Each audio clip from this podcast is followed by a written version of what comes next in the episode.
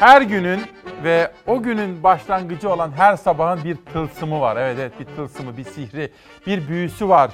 Her sabah bir masaldır ama iyi anlatılırsa. Günaydın. 7 Ekim 2020 günlerden çarşamba, İsmail Küçükkaya ile tılsımlı bir sabaha hoş geldiniz. Biz hakikat arayıcılarıyız, değil mi? Hakikati duymak istiyoruz. Bazen acı olsa da, bazen tatlı olsa da ne olursa olsun hakikati duymak istiyoruz. Bugün Soma'dan, Ermenek'ten, madenciden, emekçiden başlayarak haber yolculuğumuzu sabaha kadar akıtacağız. Tam 10.30'a kadar devam edeceğiz. Sürpriz dolu bir sabah bizi bekliyor. Ve bu sabah emeğin hakkı için dedik. Gazete manşetleri geliyor. Hilal, hazır mıyız? Hemen gazete manşetlerini okuyalım. Bugün sizler için gazetelerden seçtim, derledim manşetleri. Ekip arkadaşlarım ve danışmanlarımla birlikte haberler hazırladık. Dedim ya, o sabahın tılsımını çözeceğiz. Ama müsaade ederseniz ilk selamımı hastanelere, diyaliz merkezlerine göndermek istiyorum. Onlar bizi bekliyorlar. Bizimle buluşmayı ve o nedenle sabahı dört gözle bekliyorlardı. İple çekiyorlardı. Hastanelerimizde, diyaliz merkezlerimizde veya evlerinde, hasta yataklarında bizimle birlikte olanlara ilk selamımızı söyleyelim ve manşetlere başlayalım. Hürriyet. Maraş yarın açılıyor diyor Hürriyet gazetesi. 1974 Ağustos'unda yapılan 2. Kıbrıs Barış Harekatı'ndan bu yana kapalı olan Maraş 46 yıl sonra yarın sabah açılıyor. Günün ilk manşeti budur. Bu sabah bu konuya dair çok farklı, çok önemli detayları sizlerle konuşacağız efendim. Okuyorum. Cumhurbaşkanı Erdoğan ile KKTC'ye su verilmesi törenine Ankara'dan canlı bağlantıyla katılan KKTC Başbakanı Ersin Tatar, Perşembe sabahı halkımızla Maraş sahilinden istifade etmeye başlayacağız dedi. Erdoğan, Maraş KKTC toprağıdır, tasarruf hakkı Kıbrıs Türk makamına aittir diye konuştu. Şöyle kısacık bir özet vereceğim, haberlere başlayacağız. Bugünün öyküsünde işte Kuzey Kıbrıs, Maraş'ın açılması ve orada yaklaşan seçimler var. Orada Kuzey Kıbrıs'ta seçimler var ya, Ankara oradaki adaylardan birisini tutuyor mu? Ankara oradaki adaylardan birisiyle yine seçimlere müdahale mi ediyor? İşte bugün itibariyle Kuzey Kıbrıs bunu tartışmaya başlıyor. Günaydın efendim. 7 Ekim 2020'nin ilk manşetini buyurun atalım. Maraş'ın Kuzey Kıbrıs Türk Cumhuriyeti toprağı olduğu tartışmasız bir gerçektir. Buradaki tasarruf hakkı da Kıbrıs Türk makamlarına aittir. İlk adım olarak Kıbrıs Türk halkının Perşembe sabahından itibaren Maraş'ın sahil şeridinden faydalanmak üzere kapalı bölgeye girebilecek olmasından memnuniyet duyuyoruz. Tüm dünyaya Ankara'dan duyurdu Cumhurbaşkanı Erdoğan. 46 yıldır sivillerin girmesinin yasak olduğu Kuzey Kıbrıs Türk Cumhuriyeti ve Rum kesimi arasındaki tampon bölge Kapalı Maraş'ın sahili 2 gün sonra Kıbrıs Türklerine açılacak. 2019 yılında hükümete geldiğimizde halkımıza verdiğimiz sözlerden biri de Maraş'ın tekrar açılmasıydı. Çalışmalarımızı bir aşamaya getirdik ve ilk somut adımı atıyoruz. Kullanıma açılan bölgede hiçbir özel mülk bulunmaması sebebiyle herhangi bir mağduriyete yol açılmayacağı için karşı tarafın itirazları şimdiden boşa çıkmıştır. Kapalı Maraş, namı diğer hayalet şehir, 1974 Kıbrıs Barış Harekatı'nda Rum askerlerinin saldırısı sonrasında Türk ordusu tarafından ele geçirildi. Kıbrıs adasını ikiye ayıran şehir Birleşmiş Milletler kararıyla yeşil hat ilan edildi. O günden beri evler, lüks oteller bomboş, kaderine terk edilmiş halde. İki taraftan da sivil halkın girmesi yasak. Bugüne kadar hep Kıbrıs'taki Türkler sabretti. Biz sabrettik. Ve bu sabrın karşılığını ne yazık ki alamadık. Kuzey Kıbrıs Türk Cumhuriyeti defalarca masaya oturup Maraş'ın eski turizm kenti olduğu günlere dönmesi için girişimde bulundu. Ama karşılığı hep olumsuz oldu. Kuzey Kıbrıs Türk Cumhuriyeti makamlarına her türlü desteği vermeye hazırız. Maraş 46 yıl önce Kıbrıs'ın turizm gelirinin %50'sini sağlayan önemli bir şehirdi. Ve sonunda Kuzey Kıbrıs Türk Cumhuriyeti Kapalı Maraş'ın sahilini Perşembe gününden itibaren Türk halkına açacaklarını duyurdu. Maraş'ta attığımız bu geri dönülmez adımın Kuzey Kıbrıs Türk Cumhuriyeti'ne, tüm hemşehrilerimize, adanın tamamına hayırlı olmasını diyor. Hepinize bir kez daha teşekkür etmek istiyorum. Bu tarihi açıklamayı Kuzey Kıbrıs Türk Cumhuriyeti Başbakanı tam da Kıbrıs'ta bu hafta sonu pazar günü yapılacak Cumhurbaşkanlığı seçimlerinden önce duyurdu. Başbakan Ersin Tatar da 11 Cumhurbaşkanı adayından biri. Maraş sahillerinin açılması gibi Kıbrıs'ın su probleminin çözüldüğü müjdesini de verdi Tatar. Cumhurbaşkanı Erdoğan'la Ankara'da Kıbrıs su hattı tamirat töreni için bir aradaydı. Kıbrıs'ta çeşmesinden su akan her bir vatandaşım adına Türkiye'ye ve size teşekkür ediyorum. Kuzey Kıbrıs Türk Cumhuriyeti'ne Anadolu'dan su taşıma projesi 2015 yılında hayata geçmişti. 2020 Ocak ayında deniz altından su taşıyan borularda sorun çıktı. Biz su hayattır, su medeniyettir, su azizdir diyen bir anlayışla adanın su sorununun çözümü için kolları sıvadık. Anamur Ala Köprü Barajı'ndan alınan su 80 kilometre öteye denizin 250 metre altından Kuzey Kıbrıs Türk Cumhuriyeti'ndeki Geçitköy Barajı'na kadar taşınıyor. Boruların tamir edilmesiyle yeniden Anadolu'dan Kıbrıs'a su taşınmaya başlandı. 7 Ekim'de en önemli manşet bu. Dolayısıyla bu konuyu eni konu konuşma ve tartışma, perde arkasına bakma imkanı bulacağım. Bir çift sözüm var bu konuda meseleyi anlayabilmek için ama müsaade ederseniz uyananlara bir selam söyleyelim. Gülay Göktuman. Sevgili İsmail günaydın. Emeğin hakkı için çalışan tüm sağlıkçılara emeğin hakkı inşallah verilir diyor. Günün ilk mesajı bu olsun. Sağlıkçılara da selamlarımızı söyleyelim. Bu sabah emeklilikte yaşa takılanlara ilişkin bir gazete sürmanşeti ve derlediğimiz haberler de var. Efendim Kuzey Kıbrıs'a ilişkin gelişmeleri şöyle özetlemeye gayret edeyim. Ankara benim anlayabildiğim kadarıyla Ersin Tatar'ın seçilmesini istiyor. Ankara'nın bu dün itibariyle Maraş'ı açıyoruz şeklindeki tezi ve bu konuda destekliyoruz şeklindeki sözleri Akıncı'yı da kızdırdı ve seçime müdahale diye tanımlanıyor. Ankara Ersin Tatar kazansın diye seçime müdahale ediyor diyorlar. Akıncı başta olmak üzere diğer adaylar ve gece sizler uyurken Kuzey Kıbrıs'ta hükümet istifa etti efendim. İşte bugünkü ana yörüngemiz bu olacak ama şimdilik bu konuya döneceğim ama şimdilik bir paranteze alıyorum ve korona manşetlerine geçiyorum. Hürriyetten sonra Milliyet. Bugün Azerbaycan-Ermenistan arasındaki gerginlikten de bahsedeceğim. Oradaki haberler de hazırlandı. Manşet Milliyet'ten. Karabağ'a ikinci taarruz. Azerbaycan ordusu Karabağ'ın güney cephesinde yeni büyük bir operasyon başlattı. Ermenistan ordusunda dehşet lakabı ile bilinen Albay Glatsyan öldürüldü. Biz de pek çok haberi, manşeti, görüntüyü derleyip toparladık.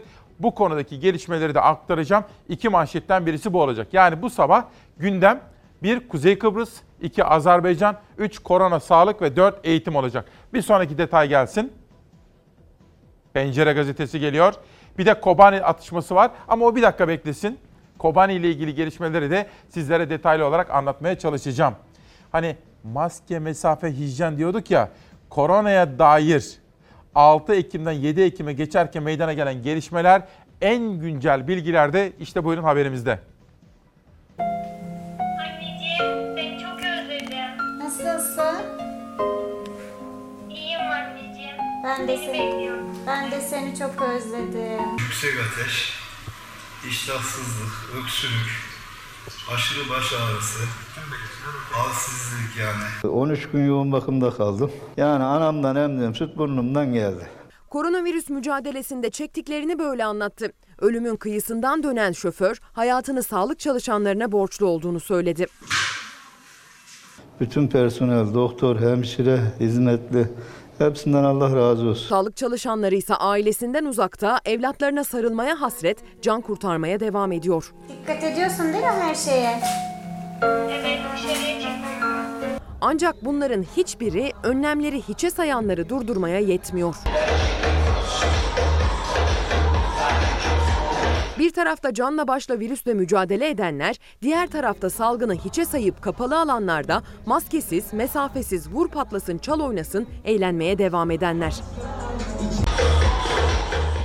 Sakarya'dan geldi görüntüler. Adapazarı ilçesinde bir gece kulübünde düzenlenen parti adeta korona partisine dönüştü. Sosyal medyada paylaşılan görüntüler tepkiye neden oldu. İşletme hakkında soruşturma başlatıldı. Tedbirlerin hiçe sayıldığı İstanbul'daki gece kulüplerinde de denetim vardı. Ünlü eğlence mekanlarına ceza yağdı. 19 iş yeri mühürlendi. Koronavirüs tedbirlerini hiçe sayan 364 kişiye toplam 545.650 lira idari para cezası uygulandı. Ancak belli ki uyarılar da cezalar da yeterli olmuyor. Çünkü hasta vaka ayrımı tartışmalarının gölgesinde dahi koronavirüs tablosu alarm veriyor. 1511 yeni hasta tespit edildi son 24 saatte. 55 kişi daha yaşamını yitirdi. 1414 ağır hastaysa bıçak sırtında virüsle mücadele ediyor. Ben burada yoğun bakımda yatarken benim çocuklarım da evde pozitifti. 14 gün karantinadaydı. Benim aklım çıktı, aklım. Buna sebep olan kim? Bulaştıran. Virüsü kapanlar hem canları hem de cananları için endişeleniyor. Antalya'da belediye otobüsü şoförlüğü yapan 47 yaşındaki Soner Çalışkan günler sonra yeniden cihaza ihtiyaç duymadan nefes alabilmeye başladı ve virüs konusunda uyardı. Bu işi hafife almasınlar. Hafife alacak bir durum değil. Temizliklerine, maskelerine, mesafelere lütfen uysunlar. Yani kendini düşünmüyorsa başkasına bulaştıracağını düşünsün. Kendi ailesine, çoluğuna, çocuğuna bulaştıracağını düşünsün. Kendine ne yakışıyorsa onu yapsın. Yönetenler de uyarıyor. Son uyarı Bolu valisi Ahmet Ümit'ten geldi. Bizim bu işin ciddiyetini anlamamız için bir yakınımızı kaybetmemiz gerekmiyor. Ya da bizim hasta olmamız gerekmiyor. Yani bu olay önemli, bu olay ciddi. Vatandaşları pandeminin ciddiyetini kavramaya davet eden Bolu valisi akraba ziyaretlerini kesin dedi. Yoksa vaka sayıları alıp başını gidecek. Elimizdeki koronavirüs vakaları maalesef kontrol altına alınamıyor, indiremiyoruz. Yüksek hızla yayılmaya devam ediyor. Denizli Valiliği ise bir sağlık çalışanının evlat hasreti görüntüleriyle vurguladı durumun ciddiyetini. Çok az kaldı, bekle geleceğim ben. Biz bekliyoruz. Çok öpüyorum seni. Görüşürüz kuzum. Sağlık çalışanlarını sevdiklerine kavuşturmak bizim elimizde sloganıyla yayınlandı klip. Sevdiklerine kavuşamıyorlar ama sağlık çalışanları hastaları sevdiklerine kavuşturmaya devam ediyorlar. Son olarak Sivas'tan geldi umut veren haber. 87 yaşındaki Osman Karaahmetoğlu yaşına ve kronik rahatsızlıklarına rağmen virüsü yendi. Demek ki bu sabah Kuzey Kıbrıs, Azerbaycan konuları, Trump'ın yaşadıkları ve koronaya dair manşetler ana gündem maddemiz. Efendim Kuzey Kıbrıs'taki gelişmeler çok önemli. Kuzey Kıbrıs'ta seçimler var ve seçimlere yaklaşırken Ankara'nın Ersin Tatar'ın lehine bazı adımlar atıp bazı açıklamalar yaptığına dair kulis bilgileri artmaya başladı. Ve Akıncı da, Kuzey Kıbrıs'ın mevcut Cumhurbaşkanı da Ankara'nın bu tutumunu eleştiri konusu haline getirdi. Fakat beklenmedik bir gelişme meydana geldi. Hepinizin artık çok iyi bildiği gibi Kuzey Kıbrıs'ı bir koalisyon hükümeti yönetiyor ve bütün bu gelişmelerden Ankara'nın müdahalesinden sonra Halkın Partisi hükümetten çekilme kararı aldı. Gelişmeleri protesto ediyor. İşte bugünkü ana gündem maddemiz bu olacak efendim. Azerbaycan ve eğitim, sağlık ve ekonomide yine bu sabahki ana gündem maddelerimizden birisi olacak. Unuttuk sanmayın. Dün sizlere anlatmıştım. İstanbul'umuzun düşman işgalinden kurtuluşu ve o kurtuluşu bize yeni devletimizi armağan eden başta Gazi Mustafa Kemal Atatürk ve dava arkadaşları olmak üzere onlara da vefamızı gösterme imkanı bulacağız. Bu sabah hazırlıklarımız var. Sıra geldi pencereye. Kobani atışması. Meclisin yeni yasama döneminde liderler grup toplantılarında konuştu. Farklı salonlarda Kobani operasyonu üzerinden atışma vardı. Kılıçdaroğlu ortada bir haksızlık var dedi. Bahçeli 6-8 Ekim olaylarından terörist dediği Demirtaş'ı sorumlu tuttu. Pervin Buldan ise Erdoğan'ı HDP soruşturmasının savcısı ilan etti. Bu sabah o haberleri de sizlere aktaracağım.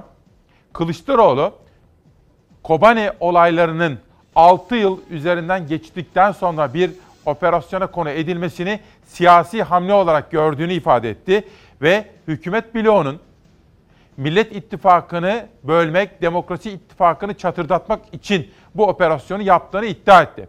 Süleyman Soylu da 6 yıl beklendi eleştirilerine yönelik kızgındı ve dedi ki unutmayız, Kerbela unutuldu mu dedi. Bu konuda Meral Akşener herhangi bir açıklama yapmadı. İşte o konudaki detayları da sizlere bugün anlatacağız efendim. Mecliste neler yaşandı, ekonomi başta olmak üzere Kobani dahil hangi konular gündeme yatırıldı bugünkü gündem maddelerimizden birisi de bu olacak diyor ve pencereden Sözcü'ye geçiyorum. Bu adamı GATA'ya kim getirdi diye sormuştuk ya, hepiniz sormuştunuz. Hani dedik ya, dünyada hangi kadın, mesela düşünsenize kız kardeşiniz var mı efendim? Evladınız, kız evladınız var mı? Benim kız kardeşim var. Kız evladım da olsa, kız kardeşim için de veya bütün kadınlar için de şu soruyu sormak isterim.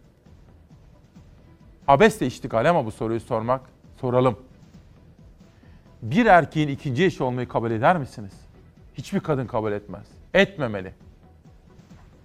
İşte doktor olduğu söylenen, başhekim mertebesine kadar yükseltilen bir kişi bunu söyledi. Canım dedi, ne var boşanacak? İkinci eş olun dedi. İşte soru şuydu. Tamam, görevden alındı. Hükümete teşekkür edelim. Sağlık Bakanlığı'na teşekkür edelim. Edelim de GATA'nın başhekim yardımcılığına nasıl getirildi bu zat? Şimdi okuyorum.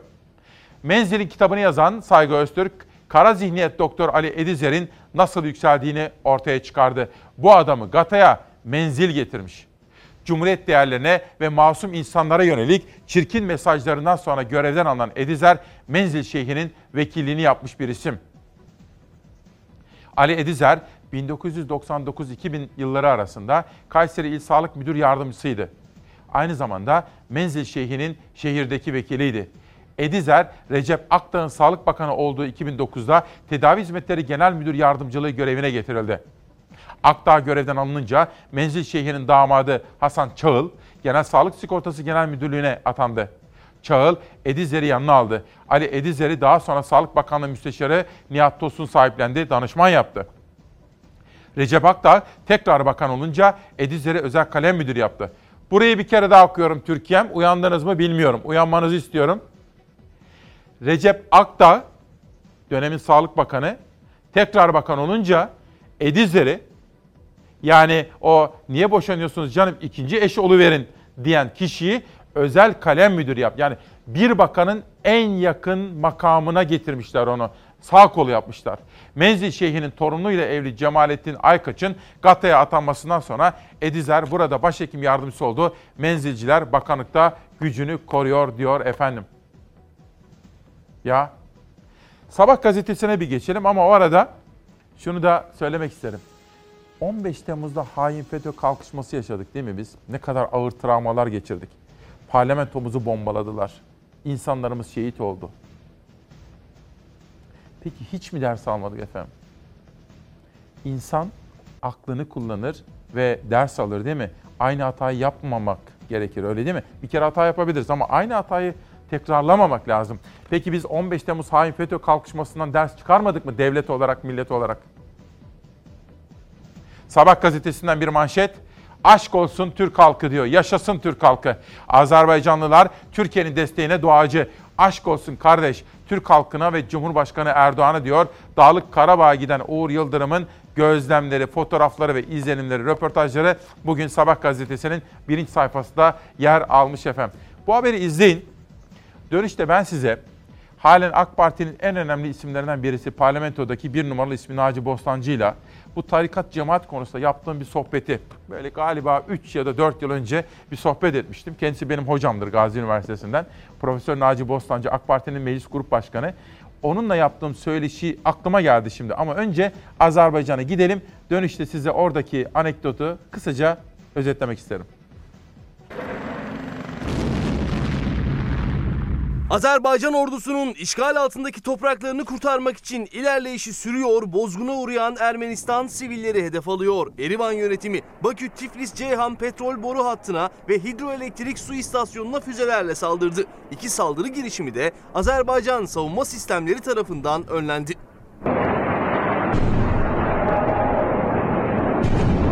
Dağlık Karabağ'da Azerbaycan'ın başlattığı operasyon 11. gününe girdi. Azerbaycan güçleri Cebrail kenti çevresinde stratejik öneme sahip 3 köyü daha işgalden kurtardı. 83 milyon olarak yüreğimiz Azerbaycan'la ilgili. Birliği ve bütünlüğü koruyarak bir işgalin sona ermesini arzu ederek ve dileyerek o olayın sonlanmasını istiyoruz. Ya azatlık ya tutsaklık, ya istiklal ya izmihal. gerçekten başka bir alternatif kalmamıştır. Yüreğimiz Azerbaycan'da atıyor. O kutlu bayrak bir günde Karabağ'da da dalgalansın. Ve çırpınsın Karadeniz bakıp Türk'ün bayrağına. Yüzlerce kayıp veren Ermenistan ordusu bozguna uğradı. Silah, askeri araç ve mühimmatı cephede bırakıp kaçtı. Azerbaycan Savunma Bakanlığı ele geçirilen tankların görüntüsünü paylaştı. Erivan yönetimi stratejik amaçlı çekiliyoruz bahanesine sığındı. Başbakan Paşinyan'a moral vermek için Karabağ'a gitti. İşgal altındaki toprakları kurtarmak için Azerbaycan ordusunun operasyonu sürerken Dışişleri Bakanı Mevlüt Çavuşoğlu Bakü'ye gitti. Cumhurbaşkanı Aliyev ve mevkidaşı Bayramoğlu'la görüştü. Çavuşoğlu dünyaya Azerbaycan'ın haklı mücadelesini destekleme çağrısı yaptı. Ermenistan'ın savaş suçu işlediğini bir kez daha tekrarladı. Azerbaycan'ın artık işgal edilmiş toprakları azat olmalıdır. Ermenistan'ın Gence kentine düzenlediği füze saldırısının görüntüleri ortaya çıktı. Azerbaycan'ın ikinci büyük kentine düzenlenen saldırıda füzelerden biri alışveriş merkezine isabet etti.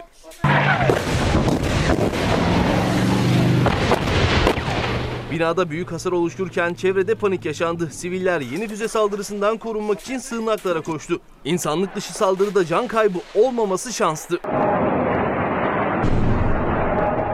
Gece saatlerinde Erivan yönetiminin hedefi ise Bakü-Tiflis-Ceyhan boru hattı oldu. Ermenistan boru hattının Yevlah ilinden geçen kısmına füze saldırısı düzenledi. Saldırıyı fark eden Azerbaycan ordusu boru hattına zarar gelmesini önledi. Füzelerden geriye kalan şarapnel parçaları ise boru hattının 10 metre yakınlarına düştü. Ermenistan'ın bir başka hedefi ise Mingeçevir bölgesinde yer alan hidroelektrik su istasyonu oldu. 4 Ekim günü yapılan saldırıyı Azerbaycan hava savunma sistemleri işte böyle engelledi. Füzeler etkisiz hale getirildi. Bu tarikat, cemaat meselesi, menzil meselesiyle ilgili yoğun mesajlar geliyor. Her sabah bizimle birlikte olan Alp Kahramantürk yorum yazar bize her zaman. Necat Sezengöz öyle, Sinan Sözmen. O da diyor ki emeğin hakkı için demişsiniz ne güzel. Kıdem tazminatı fona dönüştürülmesin diye soruyor efendim. Ve bu konuda bakın İrfan Çığşar bazı isimler veriyor atamalara ilişkin. Ankara'daydım ya 3 ya da 4 yıl evvel. Bakın bu adamı Gata'ya menzil getirmiş. Saygı Öztürk'ün bu konuda bir kitabı vardı. Hatta gitti menzil tarikatın önde gelenleriyle röportajlar yapmıştı o kitapta hatırladınız mı? Saygı Öztürk'ü bugün bir gün burada ağırlamıştık. Naci Bostancı, ben Gazi Üniversitesi İletişim Fakültesi'nde okurken, gazetecilik eğitimimi sürdürürken bizim hocamız da orada. Özellikle siyaset tarihi konularında, uluslararası ilişkiler tarihi konularında dersler aldık yıllar yılı. Sonra o şimdi AK Partili, o zamanlar böyle daha milliyetçi, muhafazakar kimliğiyle bilinirdi ama bütün görüşteki insanlarla görüşürdü. Sevilen bir hocaydı, güler yüzlü, toleranslı yüksek bir insandı. Yıllar sonra ben onu Ankara'da gördüğümde, oturduk sohbet ettik. Çay kahve içtik. Hocam dedim bu 15 Temmuz hain FETÖ kalkışması vesaire fakat dedim yine de hala konuşuluyor. Filanca tarikat şu bakanlıkta, filanca cemaat bu bakanlıkta yine örgütleniyor. Biz dedim devlet yapımız, çünkü hoca devletçi bir yapıya sahiptir Naci Bostancı. Bizim devlet yapımız ders almadı mı diye sordum. Dedi ki sevgili İsmail, tarikatlar ve cemaatler bu toprakların asırlardır bir gerçekliği. Fakat sorun şu. Sosyolojik olarak bir vaka o. Sosyolojik olarak olabilir. Kişi özel hayatında tarikat, cemaat olabilir. Bize göre değil ama olabilir. Bir şey diyemem. Fakat mesele ne? Özel hayatta mahrem alanda kalması gereken duygu, inanç ve bağlılıklar eğer devlete sirayet ederse o zaman korkarım. Devletim için korkarım. Biz devletimizin herhangi bir tarikat, cemaat veya başka yapılar tarafından işgal edilmesini istemeyiz, değil mi?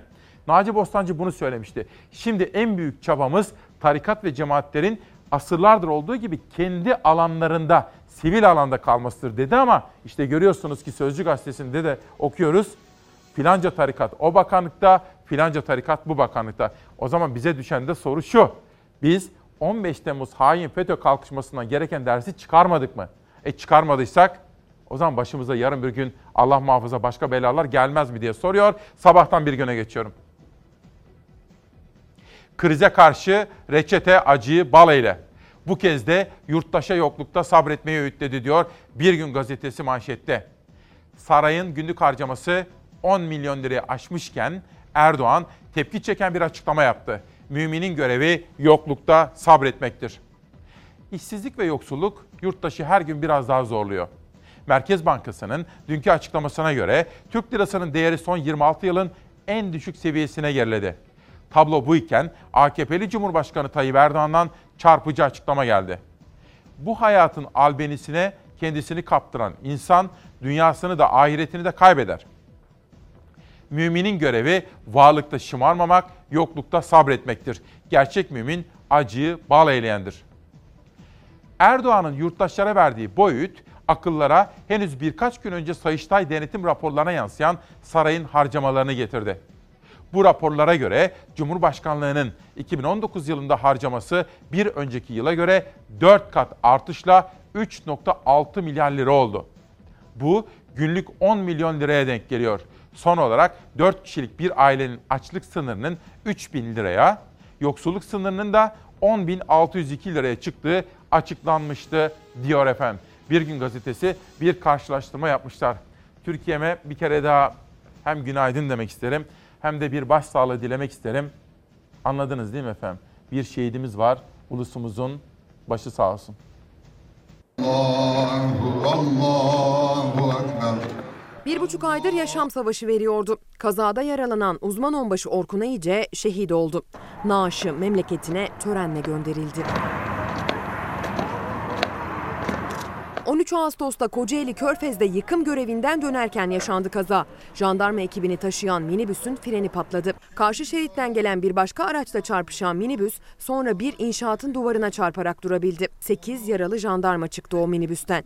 Uzman onbaşı Orkun Eğice'nin durumuysa ağırdı. 23 yaşındaki uzman onbaşı Derince Eğitim ve Araştırma Hastanesi'nde tedavi altına alındı. Esas sürüş var. Eğice yaklaşık 1,5 aydır süren yaşam savaşına yenik düştü, şehit oldu. Şehidin naaşı düzenlenen askeri törenin ardından dualarla memleketi orduya gönderildi. 23 yaşındaki uzman onbaşı ardında gözü yaşlı bir aile bıraktı.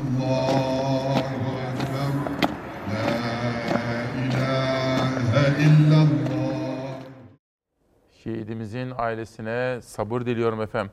Bakın aslında Hollanda'da yaşayan bir memleket sevdalısı Bülent Türker ne diyor? İsmail Bey günaydın. İşte filanca tarikat, filanca cemaatten örnekler veriyor. Pek çok bakanlıklarda yapılanmaya girdiler. FETÖ'den farkları kalmadı diyor. Çok geç kalmadan devletimiz bu temizliği yapmalıdır. Yoksa başımız yeniden derde girebilir. Hala akıllanmadık mı diye soruyor Bülent Türker. Hollanda'dan yazdığı mesajda bize. İsviçre'den de mesajlar gelmiş, Cenevre'den. Onları da bilahare okuyacağım efendim. Bir günden bir haber daha okuyalım. Şimdi Bir Gün Gazetesi'nden Mehmet Emin Kurnaz bana bazı sorular sordu. Yeni çıkan kitabımız Fikri Hür, Vicdanı Hür üzerinde bir röportaj yaptık. O da bugün birinci sayfasında yer almış Bir Gün Gazetesi'nin. Bazı sorular sordu. Dedi ki halkın yaşadığı gerçeklikle iktidara yakın medyanın sunduğu gerçeklik arasında fark görüyor musunuz dedi. Ben de dilim döndüğü kadar anlatmaya gayret ettim. AKP medyasının çizdiği pembe tablonun artık halkın gerçeklerine çarptığını söyleyen gazeteci İsmail Küçükkaya, yapay gündemler artık ekonomik sorunların üzerine örtemiyor dedi. Bugün işte hem birinci sayfada hem de iç sayfasında bizimle yapılan bir röportaj var. Kısacık özetleri sizlere ilerleyen dakikalarda da anlatacağım efendim. Karar gazetesine geçeceğim ama bir eğitim. Bizim Türkiye'mizin içinde bulunduğu durumdan çıkması için, aydınlık yarınlar için, çocuklarımızın, gençlerimizin pırıl pırıl müreffeh bir ülkede huzur ve barış içinde yaşaması için tek bir çıkışımız var efendim. Şahsi olarak da yani her birimizin ailesindeki çocuklar için de toplumsal olarak da halk ve ulus olarak da başka şansımız yok. Biz çocuklarımızı okutacağız. Günaydın çocuklar. Süreci planladığımız şekilde yönettiğimiz ve iyi sonuçlar aldığımız için çok şükür ki ikinci aşamaya geçmek için hazırız. İlkokulda 2, 3, 4. sınıflar, ortaokulda 8. sınıf, lise hazırlık ve 12. sınıflar için de okullar kapılarını açıyor. Özel gereksinimli öğrenciler ve köy okullarında da tüm kademeler 12 Ekim itibarıyla yüz yüze eğitime geçecek. Yani bir haftadan az bir zaman kaldı ders dilinin çalmasına. Çalacağı gün belli oldu ama hala cevapsız kalan sorular çok. Pozitif olanlar vaka olarak sayılacaklar hiç belirtiler mesela. öğrenciler, okula devam edecek mi öğrenci ya da öğretmen ya da yakın temaslar okula devam edebilecekler mi? Herhangi bir durum söz konusu olduğunda, istisnai durumlar dahil, bütün algoritmayı tablolaştırdık ve buna göre yapacağız ve bunları da sizinle paylaşacağız. Oysa Milli Eğitim Bakanı Ziya Selçuk yüz yüze eğitime dair çok merak edilen detayları açıklamak için kameralar karşısına geçmişti. Ancak okulların açılmasına 6 gün kala bazı cevapları önümüzdeki günlere bıraktı. Sınıf mevcutlarımız bilim kurulunun tavsiye kararları doğrultusunda gruplara ayrılarak azaltılacak. Teknik ayrıntıları bu hafta içinde paylaşma imkanımız olacak. Cumartesi günü eğitim olabilir. Bölgenin ihtiyaçlarına, okulların ihtiyaçlarına göre esneklik sağlanabilir. Öğrencilerin okulda geçirecekleri süre kısaltıldı. Haftanın 2 günü okula gidecek, diğer günler uzaktan eğitime devam edecekler. Öğrencinin okula gidip gitmemesi yine veli inisiyatifine bağlı. Devam zorunluluğu yok ancak öğrenciler tüm müfredattan sorumlu. Merak edilen bir başka konu da kalabalık sınıflarda bölünmenin nasıl olacağı. Bakan o soruya da soruyla karşılık verdi.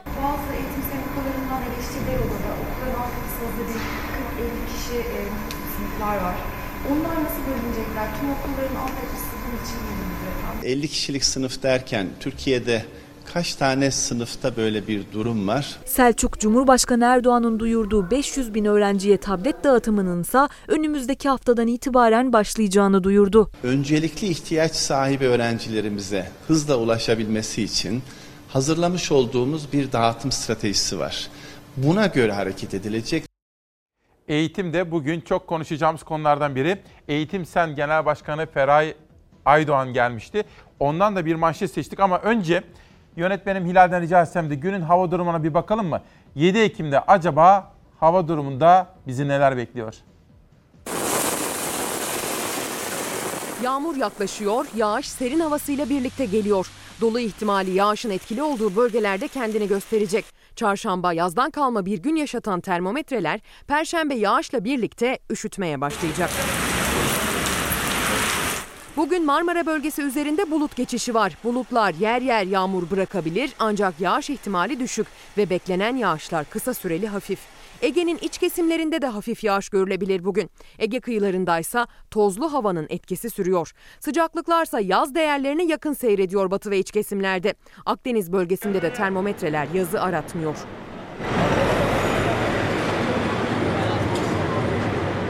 Perşembe günü ise etkili bir yağış geliyor batı bölgelere. Gün içinde Ege ve Marmara bölgelerinde batıdan doğuya ilerleyecek yağış geçişleri zaman zaman şiddetli sağanak şeklinde düşebilir. Yağışla birlikte kuvvetli rüzgar da geliyor. Kuvvetli sağanak anında fırtınaya dönmesi beklenen rüzgar uçma ve kopmalara neden olabilir. Yağış yer yer doluya dönüşebilir. Şimdiden tedbirli olunmalı. Ayrıca tozlu hava yağışla birlikte çamur lekesi bırakabilir.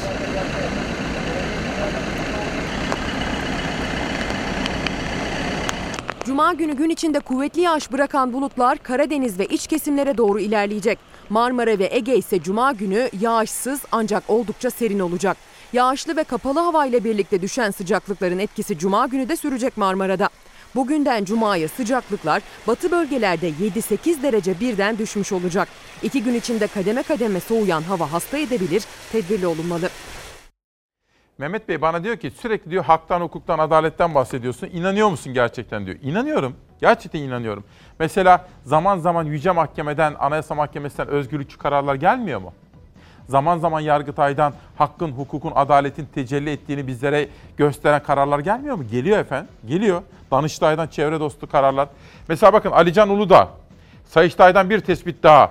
Aile Bakanlığı 2019'da sosyal yardım kapsamında yaklaşık 10 milyon lira fazla ve yersiz ödeme yaptı. Tekrar ediyorum. Sayıştay'ın raporuna göre Alican Uludağ'ın alıntısı. Aile Bakanlığı 2019'da sosyal yardım kapsamında yaklaşık 10 milyon lira fazla ve yersiz ödeme yaptı. Sayıştay bu alacakların mevzuata aykırı olarak kayıtlardan silindiğini tespit etti. Şimdi Mehmet Bey bana soruyor işte bakın hala var Türkiye'de efendim. Var olmaz olur mu? Burası kocaman bir medeniyet, kocaman bir devlet. Ve devletimizde her şeyin kaydı kuydu vardır. Bunu unutmayın. İşte Sayıştay aslanlar gibi görevini yapıyor. Ve Karar Gazetesi yanlış politikaların eseri. Dün parlamentolarda grup toplantı salonlarında konuşmalar vardı. Grubu olmayan liderler de basın toplantıları düzenlediler. Yanlış politikaların eseri. CHP lideri Kılıçdaroğlu canına kıyan esnafın sesini bakanlar duyuyor mu diye sordu. Dün esnafın kurtarılması için, esnafın bir nebze olsun rahatlatılması için hazırlamış oldukları reçeteler paketini dün kamuoyuyla paylaştı CHP lideri Kılıçdaroğlu. İYİ Parti lideri Akşener, ekonomiden anlayan bir Cumhurbaşkanı yardımcısının derhal atanması gerektiğini söyledi. Mevcut ekonomi yönetimini eleştirdi ve Ekonomi Bakanı Berat Albayrak'ın son derece başarısız olduğunu ifade etti İYİ Parti lideri. Ve Gelecek Partisi lideri Davutoğlu, kahve düzeyindeki iktisat bilgisiyle kur 7.85'e çıktı dedi. Çünkü dedi ekonomiyi yönetmeyi bilmiyorlar dedi efendim. Az evvel eğitime dair bir manşet sizlere sunmuştum ve İsmail Küçükkaya ile Demokrasi Meydanı'na katılan Eğitim Sen Başkanı Feray Aytekin'den bir manşet seçtiğimizi aktarmıştım. Hazır mıyız arkadaşlar? Eğitim Sen'i dinliyoruz. Ortak akıl, toplumsal mutabakat, şeffaf bilgi ve bilimsel veri, bilim insanlarının uyarıları esas alınmalıdır diyorduk.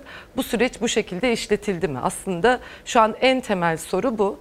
Ben bir öğretmenim ve benim gibi tüm öğretmen arkadaşlarım akşam geç saatlerde öğrendiler. Velilerimiz, öğrencilerimiz yine geç saatlerde bu haberi öğrendi. Bu ne kadar ortak akıl ve toplumsal mutabakat üzerinden alındı? Aslında en önce bunu tartışmak, konuşmak gerekiyor. Şunu sadece ekleyeyim. Örneğin 2. sınıfların bir an önce başlaması gerektiğini biz de vurguluyorduk. Tamam. 16 Mart'ta yüz yüze eğitim süreci son bulmuştu salgınla birlikte. Öğrencilerimizin okuma yazma süreci ve temel bilgi ve becerileri edinme süreci tamamlanmıştı. Örneğin benzer bir süreç şu an 5. sınıflar için de geçerli. 9. sınıflar için de geçerli. Neden 5 değil? Neden 9 değil? Şu an aslında yine salgının başından bugüne yaşadığımız tüm sorularla karşı karşıya bırakılmış durumdayız. Çok hızlı bir şekilde merkezi olarak il ve ilçelerde izleme kurulları oluşturulmalı. Alanın tüm özneleri tarafından, eğitimcilerden, sosyal çalışmacılardan, yine orada kamu sorumluluğu olan kamusal eğitime dair tüm kurumların yer aldığı izleme kurulları oluşturulmalı. Çok ciddi bir hazırlıksızlık var ve şu anda öğretmenler, eğitim emekçileri tamamen salgınla baş başa bırakılmış durumda. Her okul kendi önlemlerini kendi olanakları doğrultusunda almaya çalışıyor. Okullarda ne olanak var Kesinlikle ve yine defalarca ifade ettik. Şimdiye kadar çok hızlı bir şekilde eğitime yeterli bütçe ayrılması açıklamasının yapılması gerekiyordu. Eğitim Sen Başkanım. Şimdi çok ayıp bir şey yapayım mı? Düşündüm çünkü bandı izlerken ya dedim kravat ne kadar şık olmuş, ne kadar yakışmış. Kusura bakmayın. Evet. Abi günaydın diyor. Sizlerden gelen bir mesaj. Bunu da önemsiyorum. Bakın biraz evvel Mehmet Bey sormuştu ya.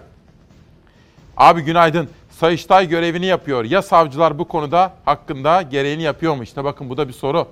Siz Çalar Saat ailesi sorgulayan zihinlere sahipsiniz değil mi? Sorguluyorsunuz çünkü sahip olduğunuz haklar var. Kullanmak istediğiniz hukuk var. Ve sorumluluklarınız var. Yerine getirmeniz gereken. İşte böyle. Sayıştay görevini yerine getiriyor. Peki herkes yerine getiriyor mu diye bir soru. Karardan Sinop'a geçiyorum. Sinop'tan bir haber. Bugün yerel gazetelerden yine manşetler seçtik sizler için. S-400'ler Sinop'a getirildi. Türkiye'nin Rusya'dan satın aldığı S-400'ler test atışları için Sinop'a getirildi. İşte uluslararası ajansların da dikkatle takip ettiği, Moskova'dan Washington'a kadar bütün dünyanın da dikkatle takip ettiği en önemli konulardan birisi. S-400'ler konusu.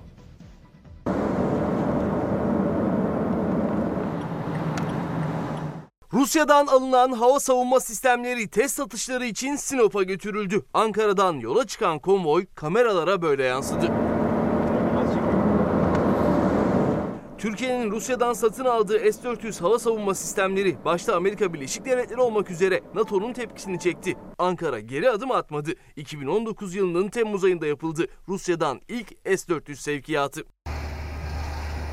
Satın alınan S-400'ler geleli bir yıldan fazla oldu. Ancak o hava savunma sistemleri bugüne kadar aktif hale getirilmedi. Henüz kullanılmaya başlanmadı. S-400'lerin akıbeti merak edilirken dün önemli bir gelişme yaşandı. Hava savunma sistemleri karayoluyla Ankara'dan Sinop'a nakledildi. Türk Silahlı Kuvvetleri'ne ait S-400'lerin oluşturduğu konvoy kameralara böyle yansıdı. Güvenlik önlemleri altında Sinop'a ulaştı. Alınan bilgilere göre S-400'ler Sinop'ta test edilecek, atış testleri uygulanacak. Konuyla ilgili şu ana kadarsa resmi bir açıklama yapılmadı. Sırada bir ekonomi manşeti var efendim. Şimdi çocuklar da uyanmışlar. Çocuklarımız kahvaltı yapıyorlar. Kahvaltı yapmanın ne kadar önemli olduğunu biliyorlar. Bir de çocuklarımız da kitap okusunlar efendim bakın. Tohum Saçan Şapkam, Sima Özkan, resimleyen de Kübra Teber. Biz çocuklarımıza kitap oku demeyeceğiz. Ne yapacağız? Çocuklar eve geldiği zaman annesini, babasını, abisini, dayısını kitap okurken görecek. Kitap oku demekten 1000 kat daha etkilidir efendim. Pedagoglar bunu söylüyorlar. Çocuk evde siz yatmadan önce kitap okuduğunuzu görsün diyorlar. Cumhuriyet Gazetesi. 5703 işlem usulsüz yapıldı. Milyarlar yollara aktı, yardımlar açıklanmadı. Sayıştay tek tek yazdı. İşte Cumhuriyet'in manşeti. Sayıştay raporlarına göre aralarında Diyanet'in de bulunduğu 9 kamu idaresi toplam 42,7 milyar lira ödenek üstü harcama yaptı.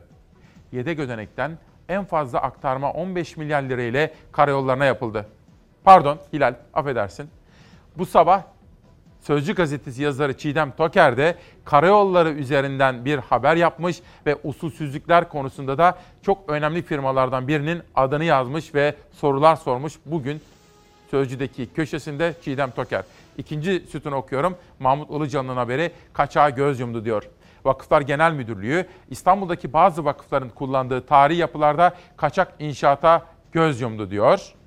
Üçüncü spota geçiyorum. Tazminat katlandı. Sağlık Bakanlığı hizmette yaşanan kusurlar nedeniyle açtığı davalar sonucu milyonlarca lira tazminat ödedi. 2019'da kusurlu hizmetten ödenen tazminat miktarı 9,7 milyon lirayı aştı diyor efendim. Bakın Cumhuriyet Gazetesi de raporlar üzerinden böylesine usulsüzlük iddialarını birinci sayfadan manşet olarak okurlarına duyurmuş. Gündemde ekonomi var. Uydu üzerinden online olarak Venezuela'dan Kore'ye kadar uzanan bir çizgide 45 ülkenin katılımıyla bugün sabah saat 10'dan itibaren İstanbul'da bu toplantıyı gerçekleştireceğiz. 23. Avrasya Ekonomi Zirvesi başlıyor. 45 ülkenin katılımıyla 2 gün sürecek zirve bu yıl her zamankinden farklı olarak pandemi tedbirleriyle online yapıldı. Pandemi sonrası yeni dünyayı dünyadaki sayılı görüş sahibi insanların dilinden gündeme getirecek. Zirvenin moderatörlüğünü Marmara Grubu Vakfı Genel Başkanı Doktor Akkan Suver gerçekleştirecek. İstanbul Valisi Ali Yerlikaya, İstanbul Büyükşehir Belediye Başkanı Ekrem İmamoğlu, Dışişleri Bakan Yardımcısı Yavuz Selim Kıran, Azerbaycan Cumhuriyeti Enerji Bakanı Perviz Şahbazov konuşmacı olarak yer aldı. Bu zirvemizde bu sene ikisi aktüel, 15'i önceki Cumhurbaşkanı katılıyor. 45 ülkenin içerisinde 2 meclis ve senato başkanı, 20'ye yakın bakan ve bir o kadar milletvekili, iş insanı, din adamı bir araya gelecekler. Zirvede sadece ekonomi yok. Koronavirüs sonrası yeni dünya düzenine dair konular, kadınların demokratik yaşama katılımı da gündemde. Enerji, ekonomi, pandemi sonrası dünya nasıl bir şekil alacak ve her şeyin ötesinde kadın liderler platformunda da kadının dünyadaki statüsünü gündeme getireceğiz. Bir konuk misafirimiz var. O da Madame Helen Yang. Madame Helen Yang, Çin'de Sinovac Aşı Enstitüsü'nün genel müdürü. O da zirvede misafir konuşmacı olarak koronavirüs aşısının son durumunu söyleyecek. Ekonomiye dair manşetler dün parlamentodaki siyasi liderlerin yaptığı konuşmalardaki ekonomiye dair haberleri de sizlere anlatacağım efendim. Bu arada aslen Sivas'ta olup da şimdi İstanbul'da yaşayan 2 çocuk sahibi anne Serpil Dudu da barış ve huzur içinde yaşamak istiyoruz. Bütün derdimiz budur diyor efendim. Bugün Çalar Saat gazetesinde emeğin hakkı için dedik bakın. Çünkü Soma'dan, Ermenek'ten haberler vermek istedik sizlere. Onların haklarının mutlaka verilmesi gerektiğinin altını çiziyoruz. Bugünkü gündemimizde bu da var efendim. Bir Yürekten Bir Yaşam'dan Erol Metin bugün tanıtmak istediğim kitaplardan birisi. O da imzalamış ve bize göndermiş efendim. Çok teşekkür ediyorum.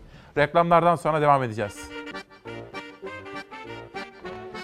Günaydın efendim. Bir kere daha günaydın yeni uyananlara ve 8'den itibaren bizimle olanlara da merhaba diyorum. Devam ediyoruz. Haberleri tekrar etmeyeceğim. Ancak özet yaparak yeni bölümleri ve detaylarıyla aktaracağım. Günaydın. Bugün 7 Ekim 2020 Çarşamba sabahında İsmail Küçükkaya ile Demokrasi Meydanı'ndasınız. Emeğin hakkı için dedik. Evet, bizler sabahlara uyanırken vicdanımızı ve aynı zamanda gönül gözümüzü de açmamız gerekiyor. Gönül gözü her şeyden önemlidir diyor ve yönetmenimden ikinci tur gazeteleri getirmesini rica ediyorum. Bu sabah Çalar Saat gazetesinde Soma, Ermenek, madenci çalışanlar var. Esnafla ilgili haberler var. CHP liderinin esnafın kurtulması için önerdiği çözüm paketinin detaylarına da bakacağız. Bunun dışında yeni güne baktığımız zaman Amerika'dan dünyanın dört bir tarafına kadar giderek özellikle Covid'le mücadele kapsamında meydana gelen gelişmeler var. Ayrıca Kırgızistan'daki yaşanan olaylar, darbe görüntüleri de yine burada bizimle birlikte olacak. Dün parlamentodaki konuşmalarda liderler neler söyledi? Başta ekonomi olmak üzere onların gündemini de sizlere anlatmaya gayret edeceğim. Bir de ilk kuşağımızda sizlere günaydın dedikten, sabahın tılsımından bahsettikten hemen sonra çok iyi hatırlayacağınız gibi Kuzey Kıbrıs Türk Cumhuriyeti'nde meydana gelen gelişmelerden bahsetmiştim. Ankara, Kuzey Kıbrıs'taki seçimlerde Ersin Tatar'ın kazanmasını istiyor şeklinde bazı iddialar ve görüntüler vardı. Nitekim Akıncı, yani KKTC'nin mevcut Cumhurbaşkanı, Ankara'nın Ersin Tatar kazansın diye seçime müdahale ettiğini söylüyor ve eleştiriyordu. Sonra Kuzey Kıbrıs'taki hükümetten Halkın Partisi çekilince koalisyondan orada hükümet düşmüş oldu. Neler yaşanıyor onlara bakacağım. Ama önce Milli Gazete. EYT erken emeklilik değildir diyor. Bu sabah Milli Gazete EYT konusunu gündeme taşımış. Gökçen Göksal meslektaşımız çok sayıda insanla konuşmuş. Bu konuyu gündeme aktarmış. Ama önce EYT'ye geçmeden önce sizi Kuzey Kıbrıs'a götürmek istiyorum. Ankara Kuzey Kıbrıs'taki seçime müdahale etti mi? Ediyor mu, etmiyor mu? Maraş'ta attığımız bu geri dönülmez adımın Kuzey Kıbrıs Türk Cumhuriyeti'ne, tüm hemşehrilerimize, adanın tamamına hayırlı olmasını diliyor. Kuzey Kıbrıs Türk Cumhuriyeti'nde hükümet ortağı olan Halkın Partisi Başbakan Ersin Tatar'ı sert sözlerle eleştirdi. Dış politikada atılan adımlarda kendilerine bilgi verilmediğini savundu. Hükümetten çekildiklerini açıkladı. Kuzey Kıbrıs Türk Cumhuriyeti'nde pazar günü Cumhurbaşkanlığı seçimi var. Artık yarışta son düzlük. 11 adayın olduğu seçimde mevcut Cumhurbaşkanı Mustafa Akıncı ve Başbakan Ersin Tatar da yarışıyor. Maraş'ın Kuzey Kıbrıs Türk Cumhuriyeti toprağı olduğu tartışmasız bir gerçektir. Buradaki tasarruf hakkı da Kıbrıs Türk makamlarına aittir. Dün tarihi bir gündü Kuzey Kıbrıs Türk Cumhuriyeti için. Başbakan Ersin Tatar, Cumhurbaşkanı Erdoğan'la birlikte kapalı Maraş'ın açılacağını duyurdu. Kıbrıs'ın su probleminin çözüldüğünü söyledi. İlk adım olarak Kıbrıs Türk halkının Perşembe sabahından itibaren Maraş'ın sahil şeridinden faydalanmak üzere kapalı bölgeye girebilecek olmasından memnuniyet duyuyoruz. Her bir vatandaşım adına Türkiye'ye ve size teşekkür ediyorum. Kıbrıs'ta şu anda görevde koalisyon hükümeti var ve Başbakan Ersin Tatar koalisyon ortağı Halkın Partisi'nin hedefi oldu. Halkın Partisi kritik kararda Dışişleri Bakanlığı'nın ve kendilerinin devre dışı bırakıldıklarını ileri sürerek hükümetten çekildiklerini duyurdu. Halkın Partisi Genel Başkanı Yenal Sen'in yaptığı açıklamada hükümetin bozulma sebebi Ersin Tatar'dır dedi. Halkın Partisi'nin hükümetten çekilmesine Ersin Tatar'dan tepki geldi. Tatar, Maraş'ın aşılması konusunu koalisyon ortağına ve Dışişleri Bakanı'na bildirdiğini söyledi. Hükümetten çekilmek ülke yararına doğru bir karar olmadı dedi. Kuzey Kıbrıs'taki bu önemli gelişmeleri Zafer Söken takip ediyor. Bu arada emeğin hakkı dedik ya bu sabah. Emeğin hakkı için paramedikler, İsmail Bey çok emek verdik. Siz sesimizi duyurabilecek tek kişisiniz diyor. Çok çalıştık. Önce üniversiteyi kazandık, okuduk. Sonra KPSS'ye girip 84-85 puanlar aldık. Paramedikler bunca emeğinin karşılığını istiyor. Sağlık Bakanı verdiği sözü tutsun diyor paramedikler efendim. Sırada EYT'liler. Milli Gazete'den bir manşet. Bakınız, EYT Sosyal Yardımlaşma ve Dayanışma Derneği Başkanı Gönül Boran Özüpak ne diyor? 4477 sayılı yasa hukukun eşitlik ve öngörebilirlik ilkesine aykırı. Kanun geriye doğru vatandaşın hakkını gasp etmeye yönelik olarak yürütülemez.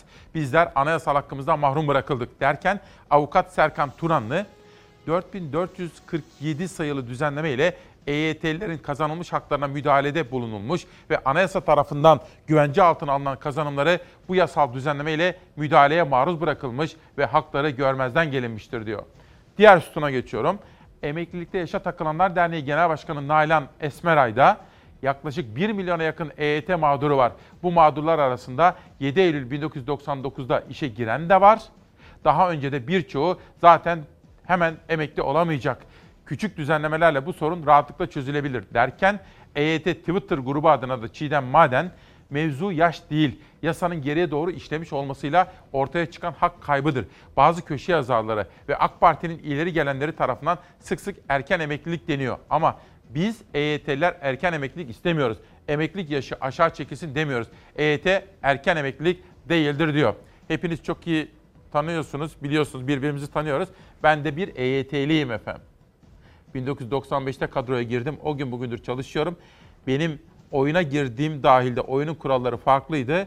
Ben üzerime düşen vazifeyi harfiyen yerine getirmesine ve bütün kurallara uymama rağmen oyunun kuralları sonradan değiştirildi ve aslında mağdur edildim. Bunun da altını bir kere daha çizmek istiyorum efendim. Kırgızistan'da bir seçim yapıldı. Seçime hile mi karıştırıldı? Kırgızistan'da darbe oldu. Neler oluyor?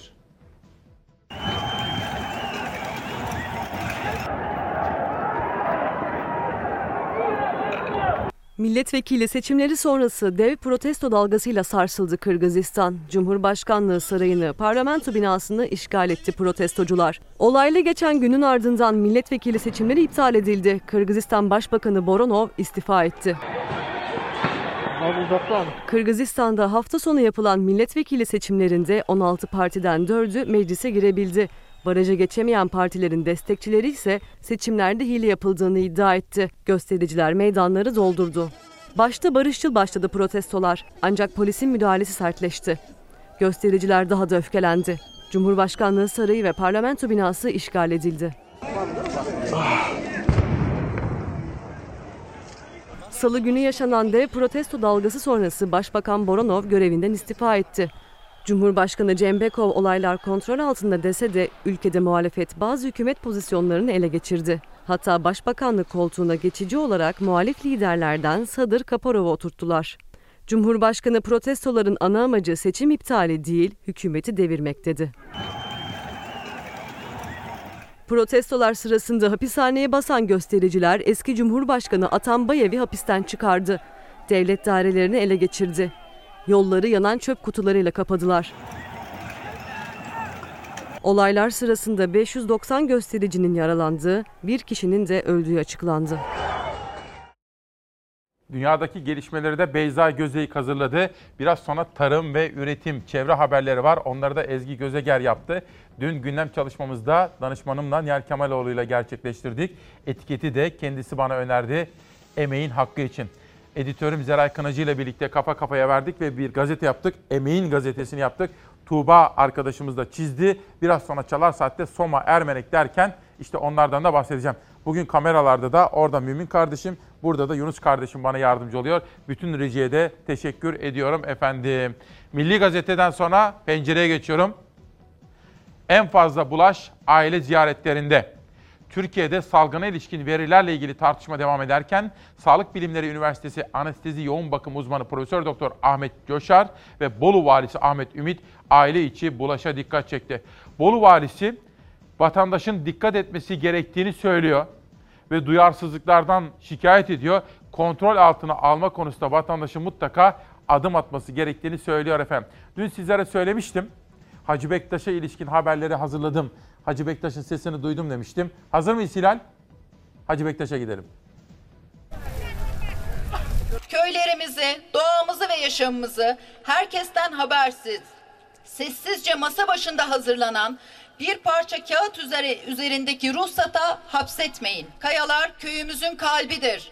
Kalbimizi kırmayın, köyümüzü bizden almayın. Köyümüzü bizden almayın diye haykıran köylüler maden ocağı önünde eylem yaptı. Halkı bilgilendirme toplantısı dahi yapılmadan ÇED gerekli değildir raporu verilen maden ocaklarını istemiyorlar. Biz Karaburç köyü sakinleri yaklaşık 4 ay önce kepçeleri gördüğümüzde rutin bir su arama veya yol yapım çalışması sandık. Karaburç ve Karaburna köyleri sakinleri ihtimal vermedi bir maden ocağına. Haberleri yoktu ama köylerinin su kaynağı olan kayalar civarında yapılan çalışma bir maden ocağı çalışmasıydı.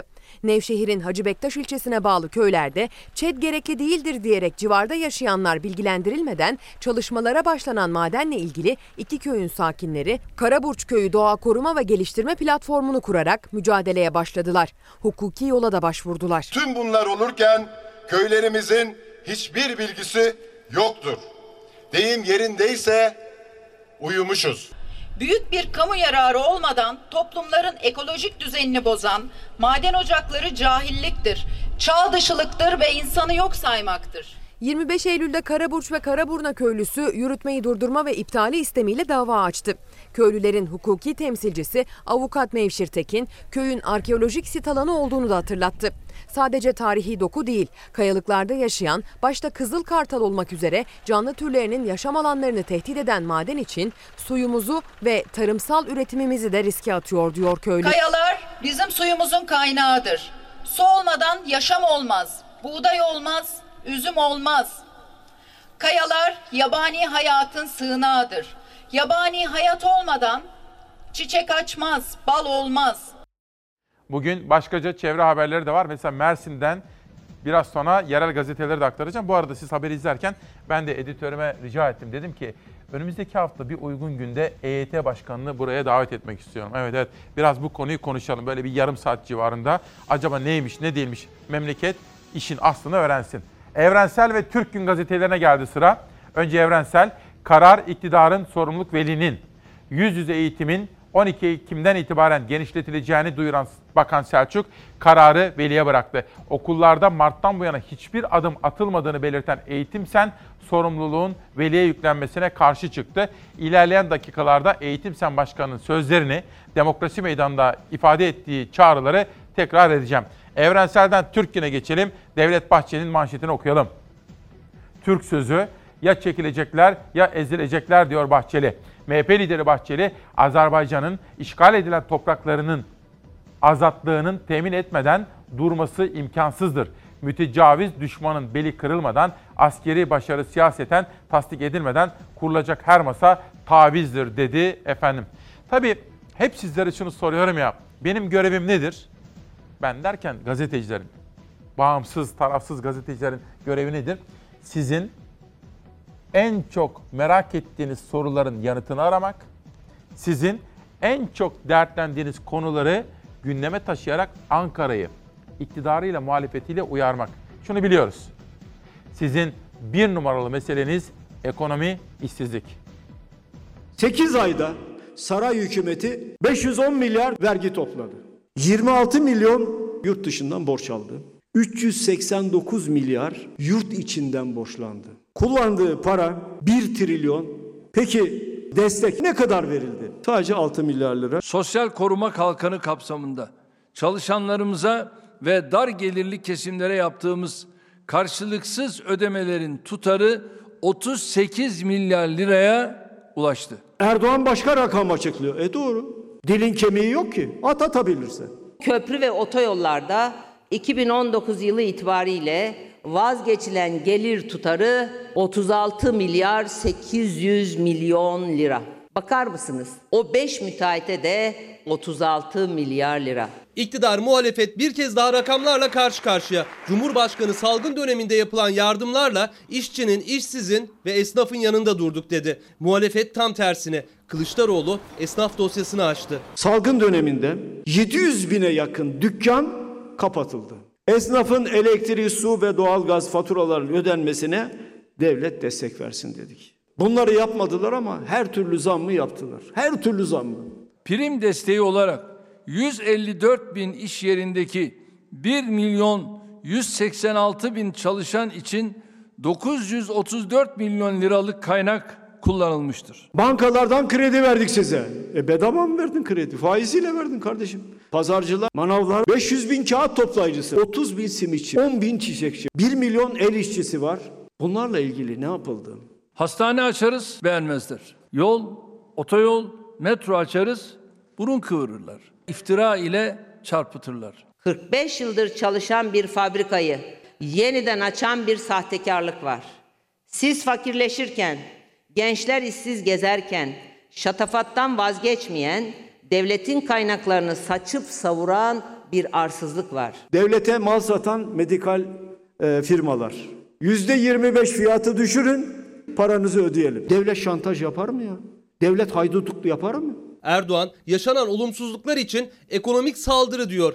Yeni Günde ise muhalefetin eleştirilerine yanıt vermedi ama ekonomik krizden etkilenen vatandaşa üstü kapalı mesaj gönderdi. Müminin görevi varlıkta şımarmamak, yoklukta ise sabretmektir. Gerçek mümin acıyı bal eyleyendir.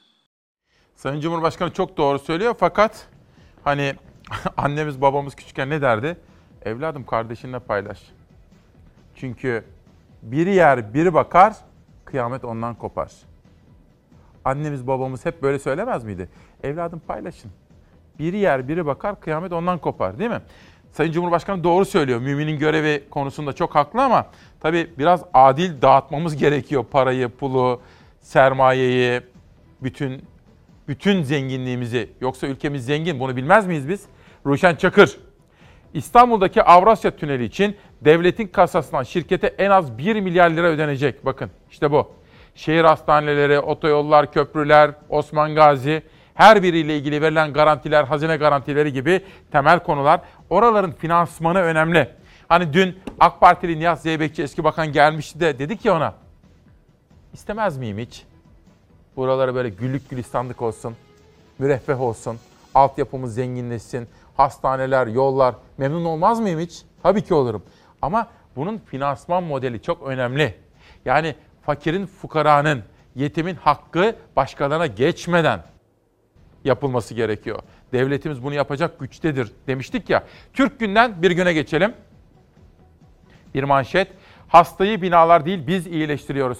Ek ödemelerini alamayan sağlık çalışanları hastanede yürüyüş yaptı. İstanbul'da Başakşehir, Çam ve Sakura Şehir Hastanesi'nde doktorlar ve sağlık çalışanlarının eylemleri dün de sürdü. Çalışanlar Haziran ve Temmuz ayı ek ödemelerinin ödenmesini isteyerek hastaları binalar değil biz iyileştiriyoruz dedi. Efendim bu konuda bazı uzmanlardan, belli kaynaklardan bize bilgiler geliyor. Haksızlığa uğradığını söyleyerek hakkını arayan asistan arkadaşlarımıza yönelik bazı tehditler yapıldığını duyuyoruz. Yapmayınız. Türkiye konuşsun, konuşarak sorunlarını çözsün, çözmeye gayret etsin ve sesini çıkaranın üzerine böyle balyozla gitmeyelim efendim, bu demokrasiye yakışmıyor. Ben de bu konuyu takip ediyorum diyorum. Sırada enflasyon var. 100 liraya geçen sene yaptığınız mutfak alışverişini, gıda alışverişini bu sene 115 liraya yapabiliyor musunuz? Soru budur. Çünkü TÜİK yapabileceğinizi söylüyor. Yani 200 lirayla bir pazar alışverişini yapıp çıkıyoruz. Böyle olunca da farklı uzmanlar çıkar. İnsanlar güvenmediği için oturur enflasyon hesabı yapmaya çalışır. Tüketici fiyat endeksini tüketicinin kendi enflasyonunun yakınından dahi geçiremeyen TÜİK'e karşı gerçek enflasyon oranları havada uçuştu. Eylül'de aylık %0,97, yıllıksa %11,75 fiyatlar arttı diyen Türkiye İstatistik Kurumu'na güven bir kez daha tartışmaya açıldı. Herkesin enflasyonu kendi hesabına göre ama gerçek enflasyon ne sorusundan çok TÜİK neden ölçemiyor sorusunun yanıtı önemli. Çünkü ortaya koyduğu oran sadece bir matematik hesabının sonucu değil. Evde geçim derdi hesabı yapanların maaş zamlarına fren oluyor. Evet doğru. Bak buna fiyatı bir şey demiyorum. Fiyat doğru ama benim maaş düşük. Benim maaşım buna eşdeğer olması lazım.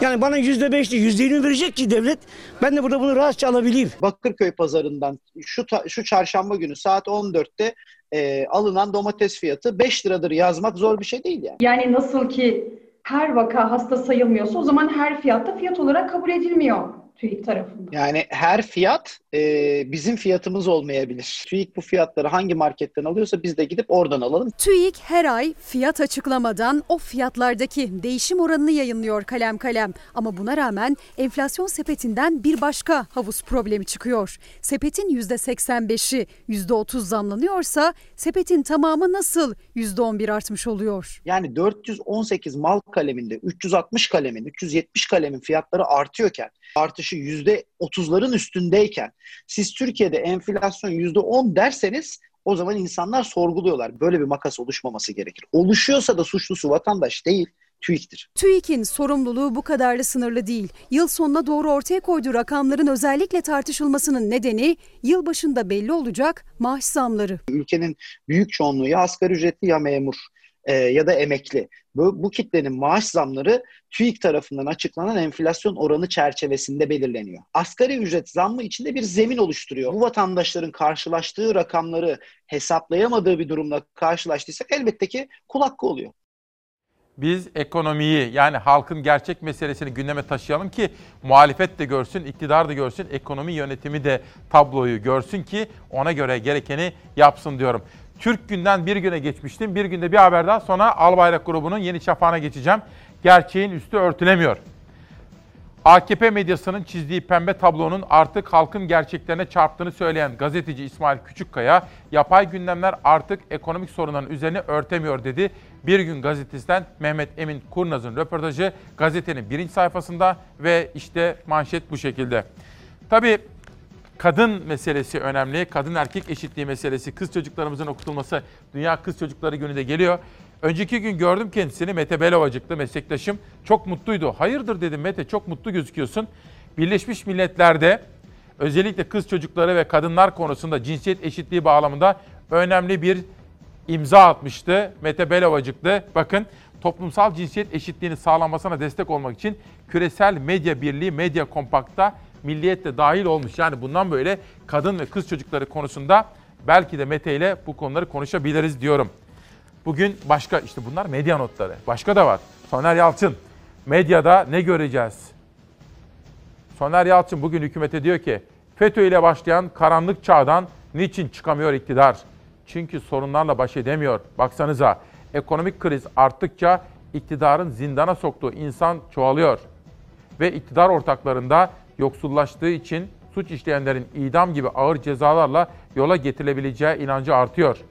Anlaşılıyor ki sorunlar derinleştikçe iktidar kitlelerin yüreğine korku salmak amacıyla cezanın şiddetini daha artıracak. Medyasında, yani iktidar medyasında karanlık infaz seyirlerini daha çok göreceğiz diyor bakın. İşte bu soruyu sordu bana Mehmet Kurnaz Bir Gün gazetesi adına. Ben de dedim ki Türkiye kurtulur mu? Kurtulur. Nasıl? İktidar demokrasi derse, özgürlükler derse, insan hakları derse, normalleşme derse, eğitim, yargı, hukuk reformu yaparsa. Ama bunu yapmazsa, daha fazla baskı yaparsa durum iyi değil dedim. Kendileri için de, ülke için de iyi olmaz dedim. Yandaşın pembe tablosu halkın gerçeğine çarpıyor.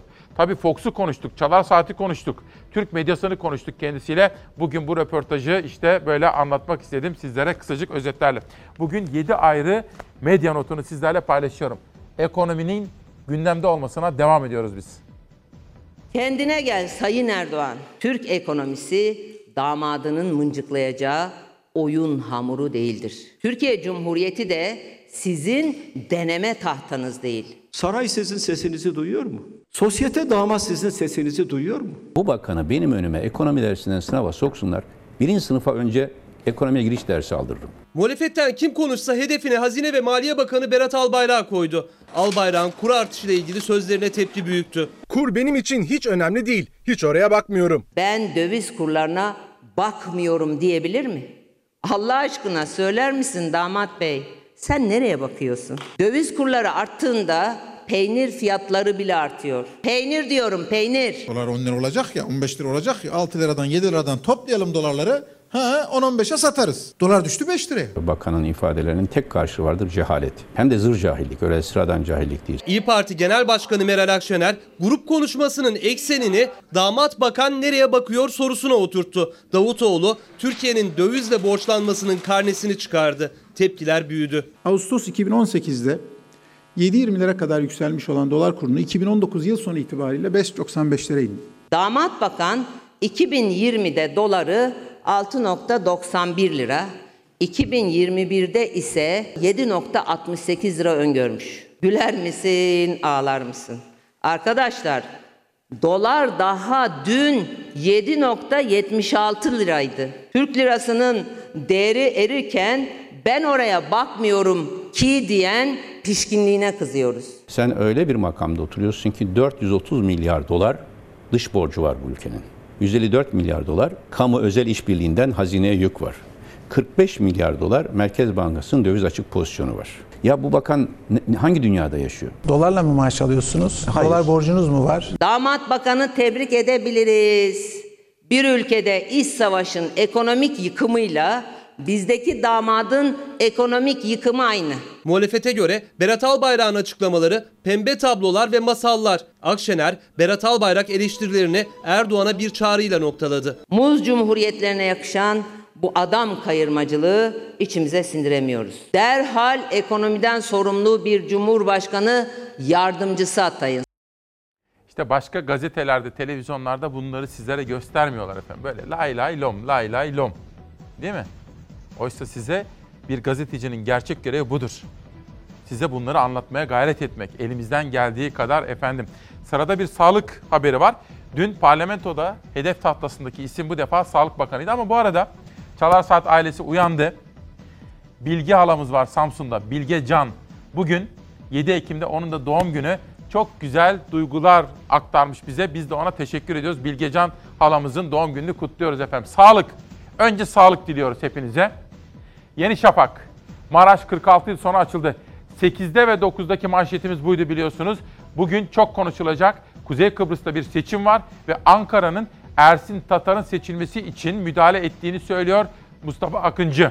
Orada bir takım gelişmeler yaşanıyor. Bütün bu gelişmelerde Maraş 46 yıl sonra açıldı sözleriyle Albayrak Grubu'nun gazetesi Yeni Şafak'ta manşette. Bir sonraki gazete Sözcü. Sözcüden bir detay. Katar Kraliyet ailesi Yalova'da saray yaptırıyor. Kanal İstanbul güzergahında 44 dönüm arazi almalarıyla gündeme gelen Katar Kraliyet ailesi Yalova'da 10 bin metrekarelik bir saray kompleksi inşa ettiriyor. Katar emiri El Tani ile el sıkışan Türk şirket sarayda tüm detayların konfor ve lüks yaşam algısı üzerinde kurgulandığını açıkladı. Ultra lüks inşa edilen sarayın %75'i tamamlandı. Projede 3000 metrekare meclis odası, 3000 metrekare konaklama alanı, 500 metrekare toplantı alanı bulunuyor. Sözcü gazetesi birinci sayfasında böyle bir çarpıcı haberle okurlarının karşısına çıkmış. Bir bilginin notunu da aktarayım. Ajanslarda vardı. Belki dikkatinizi çekebilir.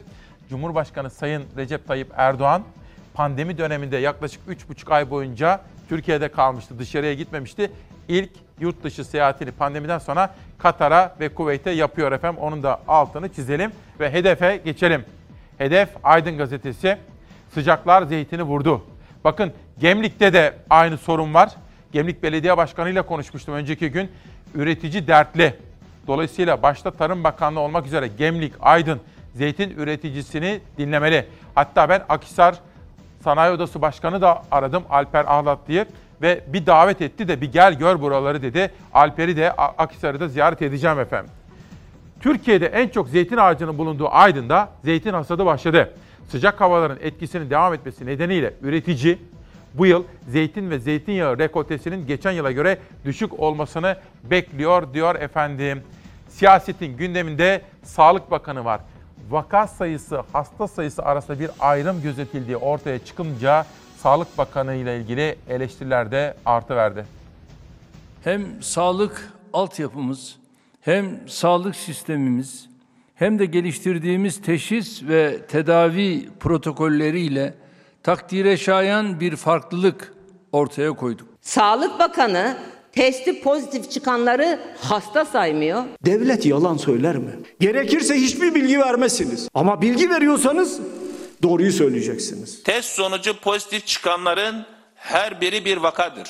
Her vaka hasta değildir. Bizim verdiğimiz günlük hasta sayısı. Muhalefetin hedefinde Sağlık Bakanı Fahrettin Koca, hükümet ortağı Bahçeli'nin hedefinde ise yine Türk Tabipleri Birliği var. Bizim sorunumuz Türk Tabipler Birliği Merkez Konseyi'ne yuvalanmış bir avuç Türkiye düşmanlarıyladır. Bu nedenle kapatılsın diyorum. Türk Tabipler Birliği rakamları yanlış açıklıyorsunuz. Doğruyu açıklayın dedi.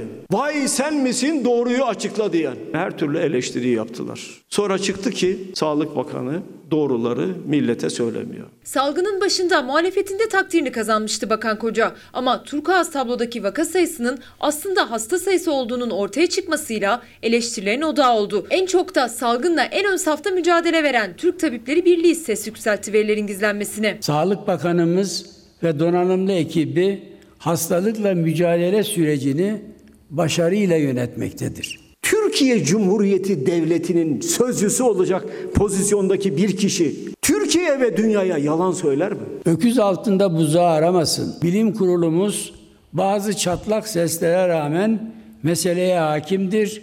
Sağlık Bakanlığı'nın verileri üzerinde şüphe uyandırmaya çalışanlar yalan makineleridir. Doğruyu söyleyemiyorsanız dünyada alay konusu olursunuz. Bunlar zaten böyledir. MHP lideri Sağlık Bakanı'na sahip çıktı. CHP lideri verilerin güvenilirliği konusunda topa tuttu. Bahçeli Kılıçdaroğlu hattında kahvehanelerdeki oyun kağıdı üzerinden polemik çıktı. Kılıçdaroğlu'na tavsiyem en iyi yaptığı işte ustalaşması, yeni bir işkambil destesi alarak zilletin diğer ortaklarıyla masaya oturup birbirlerine hile yaparak ütmeleridir. Kahvecilerle ilgili bir şey söyledim, kıyamet koptu. Vay sen kağıt oynamasını biliyor musun diye. Eğer güldürü işine soyunmak istiyorsa durmasın, ilerlesin. Kendisine muvaffakiyetler diliyorum. Bir daha söylüyorum. Alın teriyle gelir elde edip çoluğunun çocuğuna nafaka götürenlerin sözcüsüyüm, temsilcisiyim ve olmaya da devam edeceğim. Koronavirüs tablosu iktidar ve muhalefet hattında yeni bir cephe daha açtı. Bugün yoğun bir gün, görüyorsunuz değil mi? Kuzey Kıbrıs'ta başladık. Kırgızistan, Azerbaycan konusu, Trump'a geçeceğiz. Dış dünya var, yerel medya manşetleri var, ekonomi, siyaset, sağlık. Her biriyle ilgili haberler ve tabii kitaplar. Sinan Öner, Filiz Tiryakioğlu, Eskişehir'de spor. Ve bakın böyle kapsamlı bir çalışma yapmışlar. Birinci cildini de bize göndermişler. Kendilerine teşekkür ediyoruz. Eskişehir'e de selamlar söylüyoruz. Bu arada dün Denizli'den bir annemiz, hani Mehmet Kurnaz'a kitap imzalıyordum. Dedi ki anneme imzalar mısın dedi. Arar mısın dedim. Aradık. Hatice Kurnaz annemizi Denizli'de sevgiyle saygıyla selamlıyorum. Emeğin hakkı için şimdi günün manşetleri gelsin. Kemal Kılıçdaroğlu esnafa yönelik 17 maddelik çözüm önerisi. Şöyle kısacık bir okumak istiyorum efendim. Çünkü esnafın durumu önemli. Esnaf Bakanlığı kurulmalıdır. Sicil affı çıkarılmalıdır. Esnafımızın kullandığı krediler faizsiz ve ödeme gücüne göre taksitlendirilmelidir. Kiralarda stopaj kaldırılmalıdır. AVM'ler haftanın bir günü kapanmalıdır. Esnafın sosyal güvenlik primleri iş yerlerinin kapalı olduğu dönemde hazine tarafından karşılanmalıdır. Esnafa salgın sürecinde haksız, insafsız ceza yazılmamalıdır. Devlet esnafa olan borcunu ödemelidir. Hijyen koşullarının sağlanması şartıyla kahvehanelerde oyunlara izin verilmelidir. Küçük esnafımızın yanında çalışanların... Orayı okuyun arkadaşlar. Beni mi veriyorsunuz? Orayı veremiyor muyuz? Orayı verin. Heh. Küçük esnafımızın yanında çalışanların kısa çalışma ödeneği ile ilgili yaşadığı sorunlar giderilmelidir. Kamu kurumları iş yerleri kapalı olduğu sürece kiracısı olan esnafımızdan kira almamalıdır. Ertelenen vergi ve sigorta primleri için salgın sonrasında yeniden yapılandırma olanağı getirilmelidir. Esnafımıza yönelik icra işlemleri durdurulmalıdır. Okul kantinlerinden bir yıl süreyle kira alınmamalıdır. Servis işletmecilerinden alınan teminat mektupları iptal edilmelidir. 6 milyon sokak esnafımız kayıt içine alınmalı ve güvenceye kavuşturulmalıdır. Pandemi boyunca zarara uğrayan esnafa kira desteği sağlanmalıdır. Yani istiyorum ki efendim, hani ben seslendiriyorum ya sizler adına. Sizler de esnafın genel durumunu oradan okuyun istiyorum. Böyle hissedin istiyorum. Esnafı kurtarmadan memleketi kurtaramayız ki. Geçelim. 8 yıldır tazminatlarını alamayan Somalı maden işçileri ve 1 yılı aşkın süredir ücret alamayan Ermenikli madenciler iki koldan Ankara'ya yürüyecek. Geçelim. Bu da benim önemsediğim ve Türkiye'nin vizyonu için dün bazı görüşmeler yaptım bu konularda efendim. Türkiye'ye biraz umut ve ufuk açmamız gerekiyor. Microsoft Yunanistan'a 1 milyar dolar yatırım ile 3 veri merkezi kuruyor. Bugün sektördeki birçok kişi bu soruyu soruyor. Niye Türkiye değil de Yunanistan? Niye? Ne yazık ki bu tür soruları artık sormamıza gerek yok. Var efendim. Niye? Türkiye parlayan bir yıldız iken şimdi neden parlamıyor? Parlaması lazım. Neyi yanlış yaptıysak o yanlıştan dönelim diyorum. Söz sırası Türkiye Mimar Mühendis Odaları Birliği Ankara Mimar Odası Başkanı Tezcan Karakuş Candan'da Saraçoğlu Mahallesi'nde hukuksuz restorasyon devam ediyor.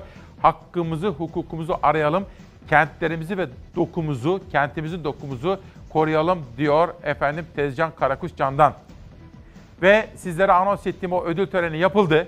Bizden de Ankara büromuzdan Engin Yılmaz katıldı. Murat Ağırel ödül almıştı, o da katıldı. Ödülünü Müyesser Yıldız'a armağan etti dün. Murat Ağırel aradı ve anlattı.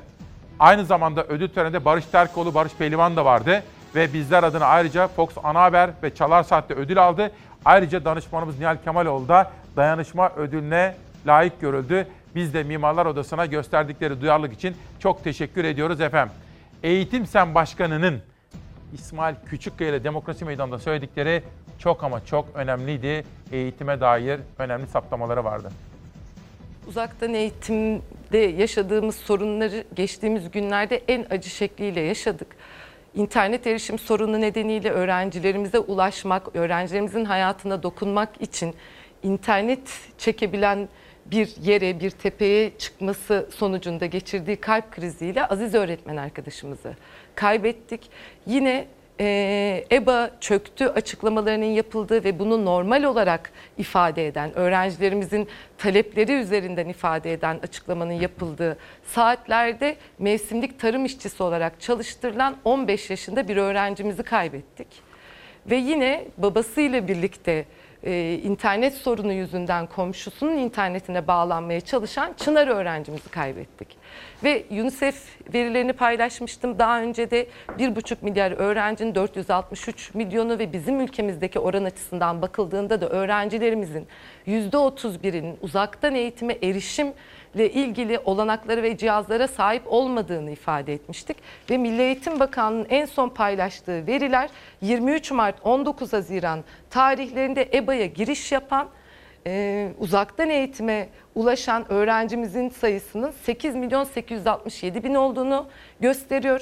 15.189.878 aktif öğrencinin tanımlandığı uzaktan eğitimde 6.322.172 öğrencimizin uzaktan eğitime ulaşamadığı, bakın tam 19 Haziran'da Milli Eğitim Bakanlığı'nın verileri üzerinden paylaşıldı. Uzaktan eğitimin her durumda salgının geldiği bu boyut açısından yüz yüze eğitimin bir parçası olarak devam edeceğini görüyoruz. Ancak 6 milyona aşkın çocuğun uzaktan eğitime erişimle ilgili sorunu aylardır yaşanıyorken şu anda 500.000 tablet mi çözecek bu sorunu? Yine temel sorulardan biri bu. Kaç tablet çözer? Şu an aslında sadece tablet de değil, internet erişimi, fiziki, altyapı olanaklarının sağlanması bu bütünlük üzerinden değerlendiriliyor. Mutlaka merkezi bir uzaktan eğitim merkezi kurulması gerektiğini, bu alandaki akademisyenlerle, bu alanda yine uzmanlaşmış isimlerle bu merkezin kurulmasının temel bir zorunluluk olduğunu söylemiştik. Ancak bu konuda da hala bir adım atılmadı. İşte bakın, bu da güçlü bir kadın modeli efendim. Düşünen, soran, sorgulayan, çalışan, herkesle görüşen, geçtiğimiz haftalarda Milli Eğitim Bakanı'yla da görüşmüştü ve ülkesinin geleceği için çalışan bir kadın modeli. Önemli. Alekber Yıldırım, gıda ürünlerine büyük zam, mercimek %48, kuru fasulye %35 zamlandı diyor. Demek ki Alekber Yıldırım'la yeni bir yayın yapmanın da zamanı yavaş yavaş geldi. Şu andan itibaren Savaş Yıldız kardeşim yönetmen koltuğunda. Savaş, biraz evvel Zera'ya da rica etmiştim. Önümüzdeki hafta EYT'lileri bir konuk edelim buraya. Bir de Alekber Yıldırım'la da tekrar İrtibata geçelim diyorum efendim. Dünyanın manşetleri The Washington Post. Trump 3 gün hastanedeydi. Covid tedavisi görüyordu. Fakat bir gece hastaneden çıktı. Ve kendisine çok yakın, aşina olduğu araziye, topraklara, eve döndü. Kendi bölgesine dönmüş oldu. Ve maskeyi çıkarırken ki görüntüleri Amerika'da çok konuşuluyor. Acaba virüsü hafife mi alıyor? Çünkü yaklaşan seçimler öncesinde Trump hangi mesajı vermek istiyor? Le Figaro'ya geçiyorum. Le Figaro'daki manşet Trump'la ilgili, bakın. Şöyle fotoğrafa lütfen dikkatli bir bakar mısınız? Görüntülerde de izleyeceksiniz maskeyi çıkardığı anlar. Trump seçimler öncesinde Covid'i yendim demek mi istiyor? Yani Covid'le mücadele ediyorum ve Covid'i yendim diyerek seçimde avantaj mı elde etmeye çalışıyor? Beyza Gözey'in hazırladığı özel dosyamız. And I learned so much about coronavirus. And one thing that's for certain, don't let it dominate you. Don't be afraid of it. You're going to beat it. Koronavirüse yakalanan Trump, askeri hastanedeki tedavisi sonrası taburcu oldu. Peş peşe sosyal medya hesabından paylaşımlarda bulundu. Koronavirüsü sıradan griple kıyasladı. Covid-19'un daha az ölümcül olduğunu savununca sosyal medya platformları başkanın paylaşımlarına uyarı koydu. Öte yandan Beyaz Saray'da Covid-19 vakaları görülmeye devam ediyor. Trump'ın üst düzey danışmanı Stephen Miller'ın da testi pozitif çıktı. Amerika Birleşik Devletleri Başkanı Donald Trump 2 gün boyunca Walter Reed Askeri Hastanesi'nde tedavi gördü. Tedavisi boyunca 2 kez oksijen desteği aldı. Hastaneden taburcu edilen Trump'ın doktoru yazılı açıklama yaptı. Doktor Sean Conley, Trump'ın artık belirti göstermediğini ifade etti. Evinde ilk gecesini dinlenerek geçirdi dedi. Trump'ın sosyal medya hesabında gündemi seçimler ve koronavirüs oldu. Evinde dinlenirken her zamankinden daha çok paylaşımda bulundu. Covid-19'la normal grip virüslerini kıyasladı. Koronavirüs daha az ölümcül deyince yanıltıcı ve zarar verici içerik uyarısı geldi başkanın paylaşımlarına. Grip sezonu geliyor. Bazen 100 bin insan aşıya rağmen gripten ölüyor. Şimdi ülkeyi kapatacak mıyız? Hayır. Bununla yaşamayı öğrendik. Covid'le yaşamayı da öğreniyoruz. Ayrıca diğer türlere göre Covid-19 daha az ölümcül. Trump'ın koronavirüse yakalanmasının ardından üst düzey isimlerin de testleri pozitif çıkmaya devam ediyor. Virüs Pentagon'a da sıçradı. Genelkurmay Başkanı Orgeneral Mark Milley ve Sahil Güvenlik Komutan Yardımcısı Amiral Charles Rice'in de karantinada olduğu açıklandı. Covid-19 Beyaz Sarayı da sarmaya devam ediyor. Son olarak başkanın başdanışmanlarından Stephen Miller'ın da testi pozitif çıktı. Öte yandan Biden-Trump karşılaşmasının 2. turu 15 Ekim'de planlanmıştı. Trump'ın hastalığından dolayı gerçekleşip gerçekleşmeyeceği merak konusuyken son noktayı Trump koydu. Başkan 15 Ekim'de Miami'de Joe Biden'la karşılaşmayı sabırsızlıkla bekliyorum dedi. Bir de dünyadan bir haber sunmak istiyorum sizlere. Nobel Bilim Ödülleri sahiplerini bulmaya başladı. Hazırsak Savaş izleyelim. Yaptıkları çalışmalarla milyonlarca hayat kurtardılar. Araştırmalarıyla kronik hepatit vakalarının nedenini ortaya koydular. 2020 Nobel Tıp Ödülü hepatit C virüsüne testler ve ilaçlar geliştiren 3 bilim insanına gitti. Nobel Ödül Komitesi bu sene tıp ödülünü onlarca yıl hepatit C virüsü üzerinde çalışan 3 doktora vermeyi uygun gördü. Harvey Alter, Michael Houghton ve Charles Rice, 1989 yılındaki keşfin dışında hepatit virüsünün gen dizilimini de ortaya çıkardı. Bu sayede kronik vakaların nedenine de ışık tutuldu. Komite onların çalışmaları sayesinde karaciğer kanserine ve siroza yol açan hepatit C'ye karşı milyonlarca hayatın kurtulduğunu ifade etti. Amerikalı profesörler Harvey Alter, Michael Houghton ve İngiliz profesör Charles Rice ortak başarılarını ortak Nobel ödülüyle taçlandırdı. 3 bilim insanı 10 milyon İsveç kronu yani yaklaşık 8 milyon liralık ödülün sahibi oldu. Profesör Charles Rice gelen telefonla öğrendi Nobel ödülüne layık görüldüğünü. Telefon şakası sandığı o anları anlattı. Hattın diğer ucunda İsveç aksanı olan bir ses bana Nobel ödülüne seçildiğimi söyledi. Bunun bir telefon şakası olduğunu düşündüm. Ama karşımdaki kişinin konuşması oldukça resmi geliyordu. Ardından diğer çalışma arkadaşlarımdan da bahsedilince hepatit C ile ilgili olduğunu anladım. Başkaca çok önemli haberlerim daha var efendim. Bir reklam arası. Reklam arasında ben bir sade kahve içerim müsaadenizle. Akabinde böyle terasa çıkar, derin derin nefes alır. Enerjimi depolar, sonra 10.30'a kadar devam eder. Çok güzel haberler var, önemli manşetler var. Bugün size bir Ahmet Oktay şiiri okumak istiyorum. Dün akşam okudum da çok hoşuma gitti. Düşünme, düşünme kapıda diye şafak. Yaşanmış her sevinç bitimsizdir. Ten mevsimini kendi üretir. Yemin istemez, vaat istemez. Salt dokunuşla bulur insan birbirini. Salt dokunuşla bulur ve kanmayan öpüşle. 7 Ekim 2020 Çarşamba sabahında İsmail Küçükkaya ile Demokrasi Meydanı'na hoş geldiniz. Diyorsunuzdur ki ya bu şimdi niye gülüyor? Tam sizlerle buluşmaya hazırlanırken ben Yönetmenim Savaş'la ve bütün rejiyle bir muhabbet çevirdik burada da Mümin de gülüyordu. Mümin'in tabii gülüşü anlaşılmıyor ama maske var çünkü. Ona gülüyor ama her muhabbeti size maalesef söyleyemiyorum. Tabii özelde söylerim ama televizyon ekranındayız ya, vaktinizi daha fazla almak istemiyorum. Efendim günaydın. Bugün emeğin hakkı için dedik. Bu etiketi de danışmanım Aniyel Kemaloğlu'na borçluyuz. Çünkü dedi ki bak hakçısın, emekçisin. Şunu bir daha çıkarttık bu Savaş. Bir görür müsünüz onu? Evet. Hem atamızı görüyoruz hem de madencimizi görüyoruz efendim. Bugün Çalar Saat gazetemizde önemli bir konuyu gündeme taşıdık. Zeray Kınacı ile kafa kafaya verdik, yazdık, çizdik. Tuğba da çizdi bunu ve çok önemli bir manşet ortaya çıktı. Bence sosyal medyada elden ele dolaşır. Emeğin hakkı için. Yerin derinliklerinden geldiler. Ellerinde susmak bilmeyen bir yeraltı güneşiyle. Her gün yeni ağızlar eklendi ağızlarına. Yeni yollarla tanıştı ayakları. Yeni kulaklar işitmeye başladı söylediklerini. Yeni kulaklar. Bir kent oldular sonunda diyor Kemal Özer. 8 yıldır, tekrar ediyorum, 8 yıldır tazminatlarını alamayan Somalı maden işçileri ve 1 yılı aşkın süredir ücret alamayan Ermenikli madenciler 12 Ekim'den itibaren iki koldan Ankara'ya yürüyüşe başlayacak ve seslerini duyurup haklarını almaya çalışacaklar. Emeğin hakkı için dedik. Dün Eğitim Sen Başkanı'yla da konuşmuştuk. Bugün de sağlıkçılar için söylüyoruz. Emeğin hakkı için. Burası Başakşehir Şanlıurfa Sakura Şehir Hastanesi. Diyorlar ki bize hastane kar edemedi. Hastane kar edemediği için siz de para alamazsınız diyorlar. Biz bu hastanenin ortağı değiliz. Biz şirketin ortağı değil, hekimiz diye feryat ettiler.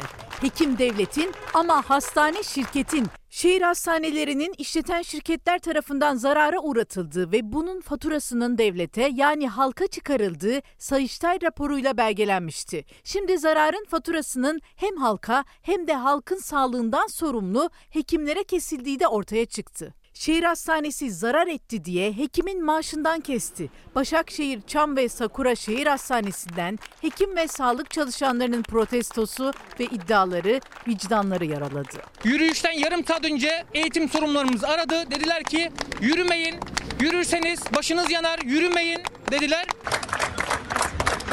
İstanbul'da bulunan Başakşehir, Çam ve Sakura Şehir Hastanesi. Japon İnşaat Ortaklığı bulunan hastanenin 5 ay önceki açılışına Japonya Başbakanı Abe video konferans yoluyla katılmıştı.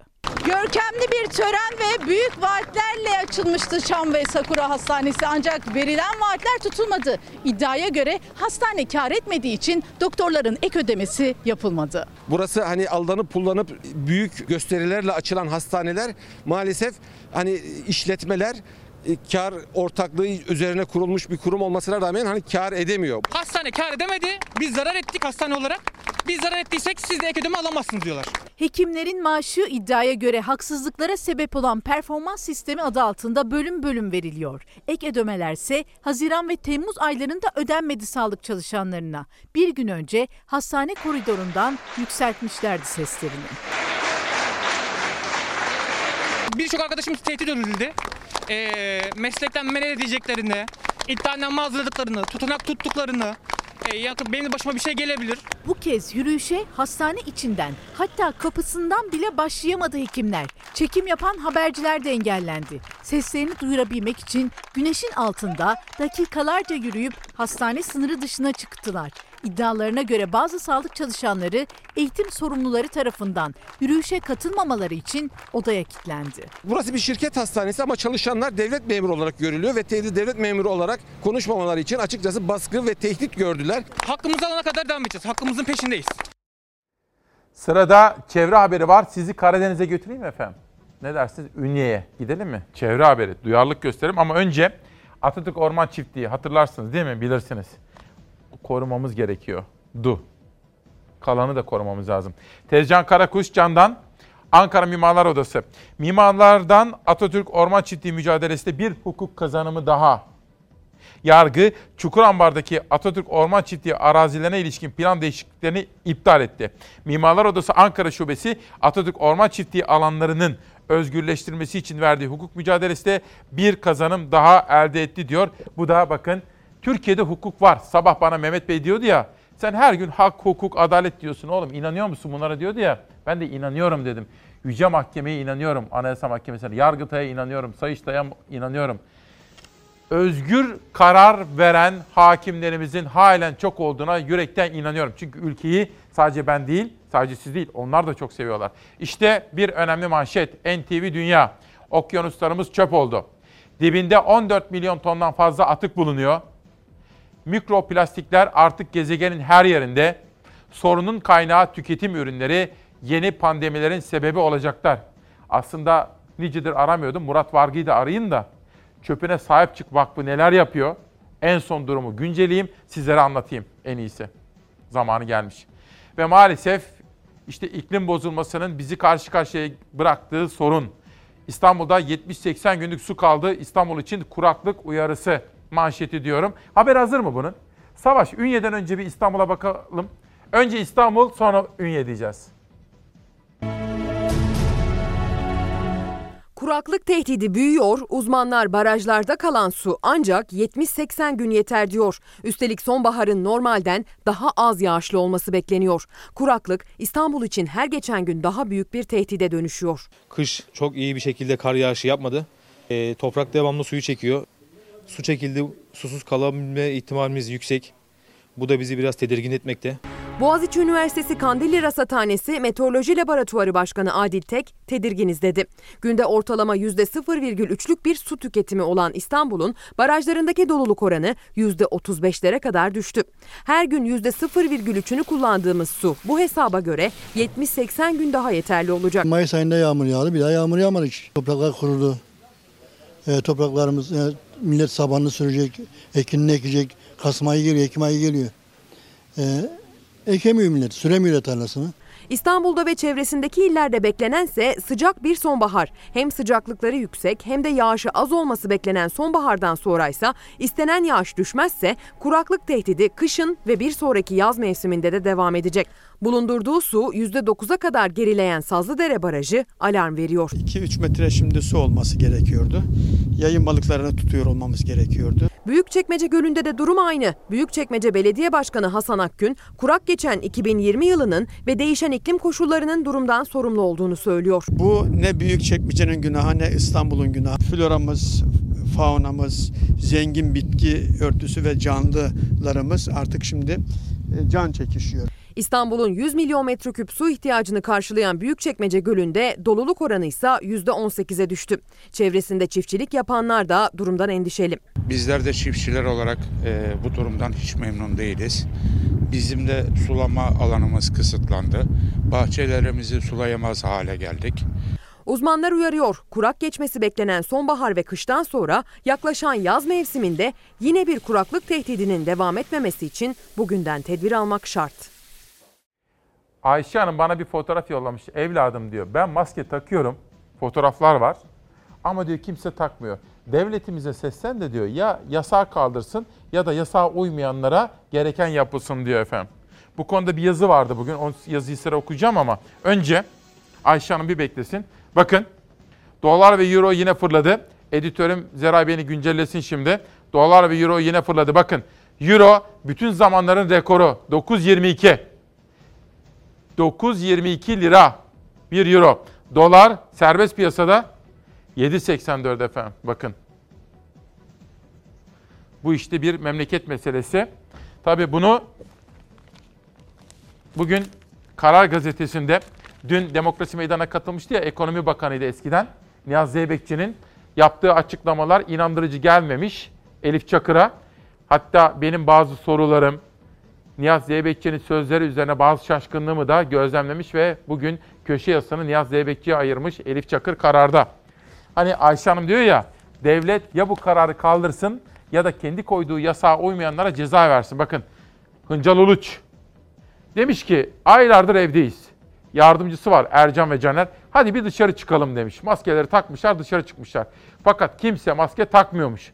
Ve İçişleri Bakanı Soylu'ya diyor ki ya bu yasağı kaldırın ya da yasak devam edecekse devlet bu karara uymayanları karara uymaya mecbur hale getirsin diyor. Aynı mealde iki açıklama. İşte şimdi bir de tarım haberi. Ali Ekber Yıldırım. Çiftçi Mutlu Ak anlatıyor. Mazottan ÖTV alınıyor.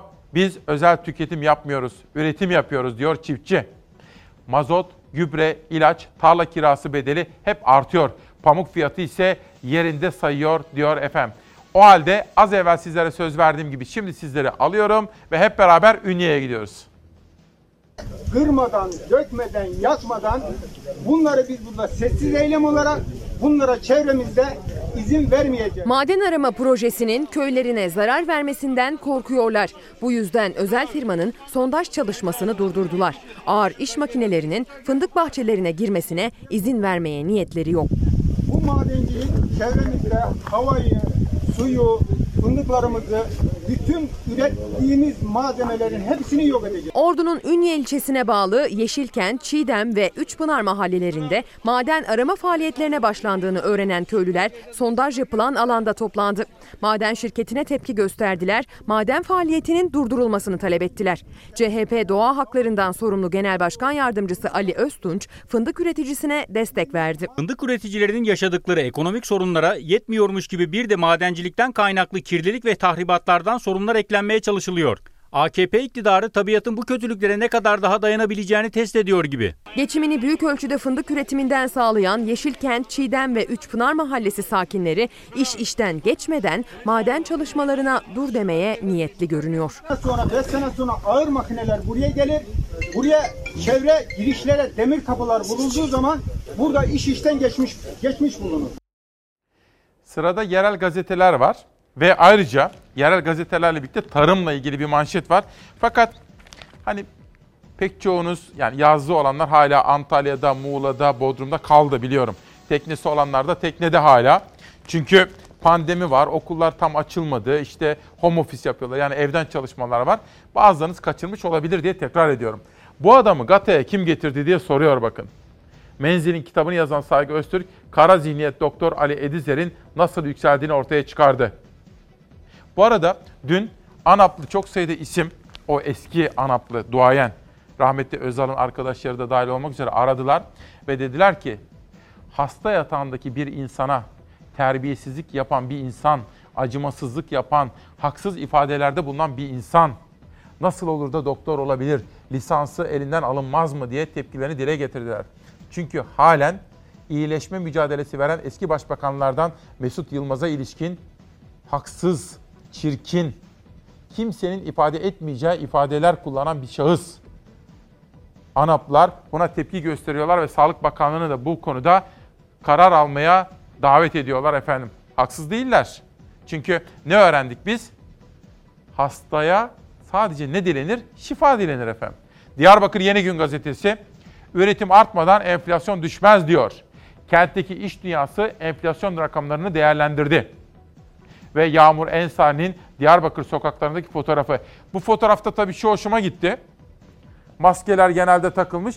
Tabii kimileri burnunun altına getirmiş. Tabii şu şahıs da konuşurken altına getirmiş ama geneli itibariyle başka fotoğrafları da gördüm. Diyarbakırlılar uymaya başlamışlar. Bundan Diyarbakır'ın sağlığı için memnun oldum. Refleks gazetesi Doğu Akdeniz bölgesindeyim. Tehlikenin farkında mıyız? Tarım ve gıda ithalatı artıyor.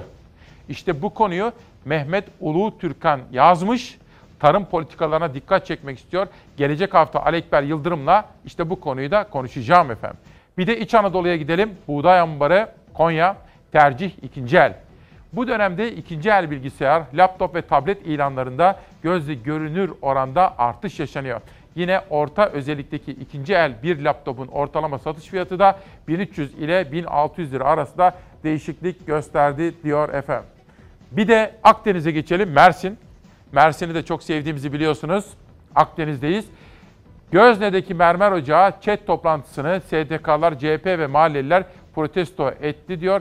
Cennet yaylamı, cehennem yapma. Halkın çıkarı ülkenin uzun vadeli yararı değil, yatırımcının kârı ön planda tutulmaktadır diyor efendim.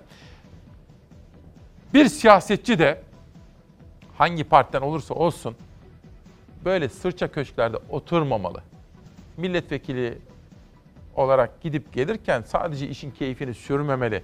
Milletvekili aynı zamanda zor, meşakkatli bir iştir. Milletvekili de aslında gidecek, esnafla konuşacak. Gidecek tarımla, köylüyle, üreticiyle dertleşecek ve onun sorunlarını alacak. Ankara'ya taşıyacak. Böyle olmalı. Bu sene elektrik 2 kat artmış, saman artmış, ilaca verdikleri para artmış. 1 kilo sütle 1 kilo yem alabiliyoruz ancak diyor. Süt fiyatları geçen seneki fiyatların aynısı ama elektrik fiyatı 2'ye katlanmış. Bütün diğer gizli maliyetleri yarı yarıya artmış. İşimi devam ettirebilmek için, hayatımı devam ettirebilmek için her ay en az 1 ya da 2 hayvanı satmam gerekiyor diyor. Kendi çiftçine destek vermeyeceksin, samanı ithal edeceksin, eti ithal edeceksin, hayvanı ithal edeceksin. Sonra buradaki üretici de üretemez duruma gelecek. 2010 yılından 2019 yılına kadar AK Parti hükümeti döneminde 6,5 milyar dolar büyükbaş hayvan ithalatı için para ödemişiz. 350 milyon dolar küçükbaş hayvan ithalatı için para ödemişiz. 1,5 milyar dolar dışarıdan et ithalatı için para ödemiştir. 8 milyar doların üzerinde para ödemişiz. Kendi çiftçisinin feryadına kulak asmayan, Türkiye'yi yoksullaştıran, ondan sonra da dolar alıp başına gidince bunu vatandaşa dönüp uluslararası ekonomik terör diye uydurma gerekçeyle, bahaneyle vatandaşa anlatmaya, izah etmeye çalışan bir hükümet var. Asıl dolarla mücadele etmek istiyorsan kendi üreticini destekleyeceksin, kendini destekleyeceksin. İncirliova'daki hayvancılık yapan Muzaffer Bey'in kazanacağı bir ekonomik düzeni kurarsan, üretim ekonomisini kurarsan, o zaman ne Fransa'ya, ne İngiltere'ye, ne Amerika'ya, ne dolara, ne euroya, ne de başka bir ülkenin parasına muhtaç olmasın. Hans'ı, George'u bırak, Muzaffer'e bak. Venezuela'da peynir ithal etme kararı alan AKP iktidarına sormak istiyorum. Bu memlekette süt üreticisi yok. Bu memlekette hayvancılıkta geçiren çiftçiler ne yapar? Bir de sarımsak haberi var efendim. Taşköprü sarımsağı ama. Bilirsiniz değil mi? Sarımsak. Bu arada bir arkadaşım da dün İstanbul'daymış. Galata Kulesi'ndeki o Atatürk silüeti yansıtıldı. Müthişti. Ben bir gün önce de Bakan Mehmet Ersoy'un davetiyle gitmiştim sizler adına. Tabii ben diğer meslektaşlarım gibi uzun uzun kalamadım ama baştan mazeretimi bildirmiştim. Sabah 4.30'da uyanmak için erken yatmak istiyorum, mecburum demiştim. Bana anlayış gösterdiler. Ben de gittim, dinledim, notlarımı aldım, videolarımı çektim, gelmiştim. Bugün işte Hürriyet Gazetesi'nde Demirören grubundan Ertuğrul Özkök yazmış. Diyor ki Doğan Şentürk oradaydı, İsmail Küçükkaya oradaydı, Sözcü Gazetesi'nin genel yönetmeni Metin Yılmaz oradaydı diye oraya katılanları yazmış. Keza Ciner grubundan Sevilay Yılman da yine bizleri de yazmış, katılımcıları. Ve ondan sonra gözlemlerini de aktarmış. Galata Kulesi'ni de sizlere aktaracağım efendim. Ve yeni çıkan kitaplar. Çınar'ın Doğuşu, Ertuğrul'dan Bayezid'e İbrahim Karahan yazmış, imzalamış ve bize göndermiş. Saatler 10-18'e doğru yol alırken şimdi Taşköprü Sarımsağı'nın hikayesine gidiyoruz. Biberimiz çok güzel, sarımsağımız da güzel, hepsi organiktir. Salgınla beraber talebi daha da arttı. Geçtiğimiz aylarda kilosu 100 liraya kadar çıktı. Metropollerde Taşköprü sarımsağına ulaşmak adeta mesele haline geldi. Bugün kilosu biraz düştü Taşköprü sarımsağının. Ama ucuza satılan Çin sarımsağı başka bir sorun olarak hem üreticinin hem de tüketicinin karşısına çıkıyor. İşçiliği pahalı, emeği fazla. Üstüne verim düşükse üretici için işler daha da zorlaşıyor. Büyük emek vererek tüketiciye sundukları sarımsak, Çin sarımsağıyla karıştırılınca bir de açıklama yapmaları gerekiyor. Üretici Aynur Değirmenci, sarımsağı satmadan önceki hummalı çalışmayı zor diyerek anlatıyor. Verimli ama çok zor. Yapması çok zor. Fiyatları çok güzel, 30-35 arası. Geçen senekinden bu sene çok güzel verimimiz var. Bir de Taşköprü'ye karıştığı iddia edilen Çin sarımsağı konusu var. Fiyatlarda yaşanan dengesizliğin en büyük sebebi olarak görülüyor. Geçen sene çok güzeldi fiyatlar. Bu sene biraz düşük. Neden böyle oldu? Ya herhalde Çin sarımsağı girmiş şeye. Buraya Taşköprü'ye dışarıdan. Ondan o düşük yani. Üretici Muharrem Aslan'sa Taşköprü sarımsağının hala pahalı olduğunu, verilen emekle kafa kafaya geldiğini söylüyor. Çok güzel, ucuz değil yani sarımsak. Pahalı bile. Pahalı. Ama normal kafa kafaya geliyor, dek geliyor. Yeter. Allah bin bereket versin. Kaçtan satıyorsunuz? Valla 30, 35, 50'ye kadar gidiyor. Yani sarımsağına göre gidiyor. Yani iriliğine göre. Bunun işçiliği çok, emeği çok. Yani satıyor, gidiyorsun mesela Şubat, Mart ayında başlıyorsun bunu işçiliğine, ta çıkartıp getiriyorsun. Bak halen daha satıştayız şu anda.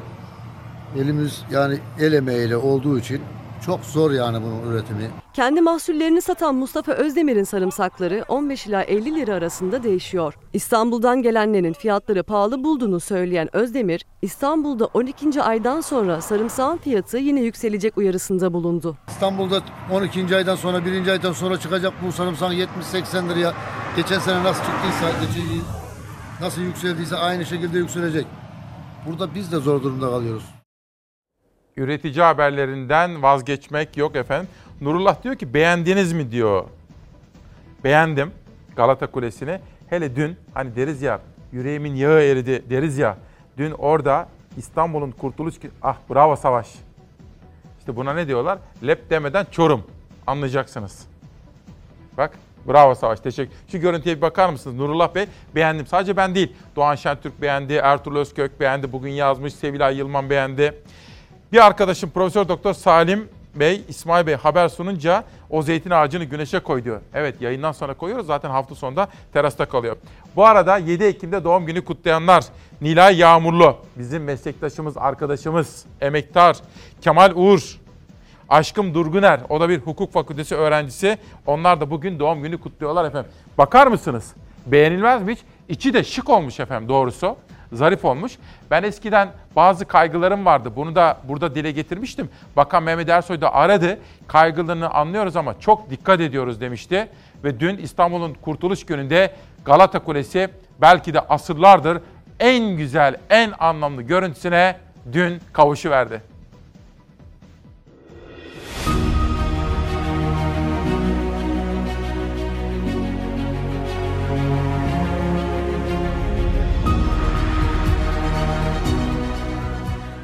Normalde 60'lı yıllarda çok itinalı bir restorasyon yapılmamış. Duvarlar içindeki boşluklara organik taşıyla örülmesi gerekirken beton dolgu yapılmış. Orijinal malzemeyle dolguluyoruz. Yani biz aynı organik malzemeyle tekrar kapattık.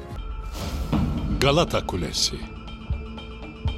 Şehri İstanbul'un kalbi, Boğaz'ın süsü, şehirler şehrinin bekçisi.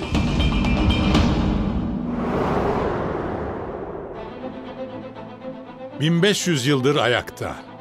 Nice savaşların ve mücadelelerin sessiz şahidi.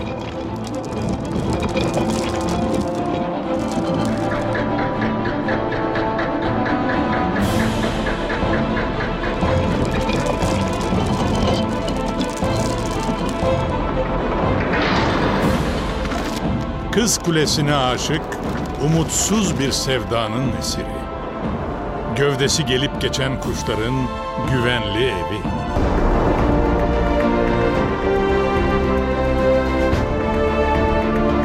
Bu anlamlı günde 6 Ekim İstanbul'un Kurtuluş Günü'nde Galata Kulesi yeniden doldu.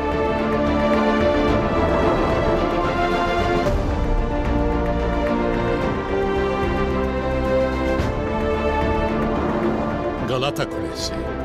Şehri İstanbul'un görkemli simgesi, Boğaz'ın süsü, şehirler şehrinin bekçisi.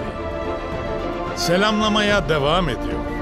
Dolmabahçe'yi, Pera'yı, Haliç'i, Yeni Cami'yi, Kapalı Çarşı'yı, Süleymaniye'yi, Kız Kulesi'ni, Çamlıca Tepesi'ni ve Ayasofya'yı. Şimdi ziyaretçilerini bekliyor. Emeği geçenlere ve o vizyonu sergileyenlere de teşekkür ediyorum. Başta Bakan Mehmet Ersoy. Efendim eleştireceğiz ama doğru yaptıkları zaman da bravo demeyi bileceğiz. Öyle değil mi? Sonuçta her şey gelip geçici, önemli olan bu ülke.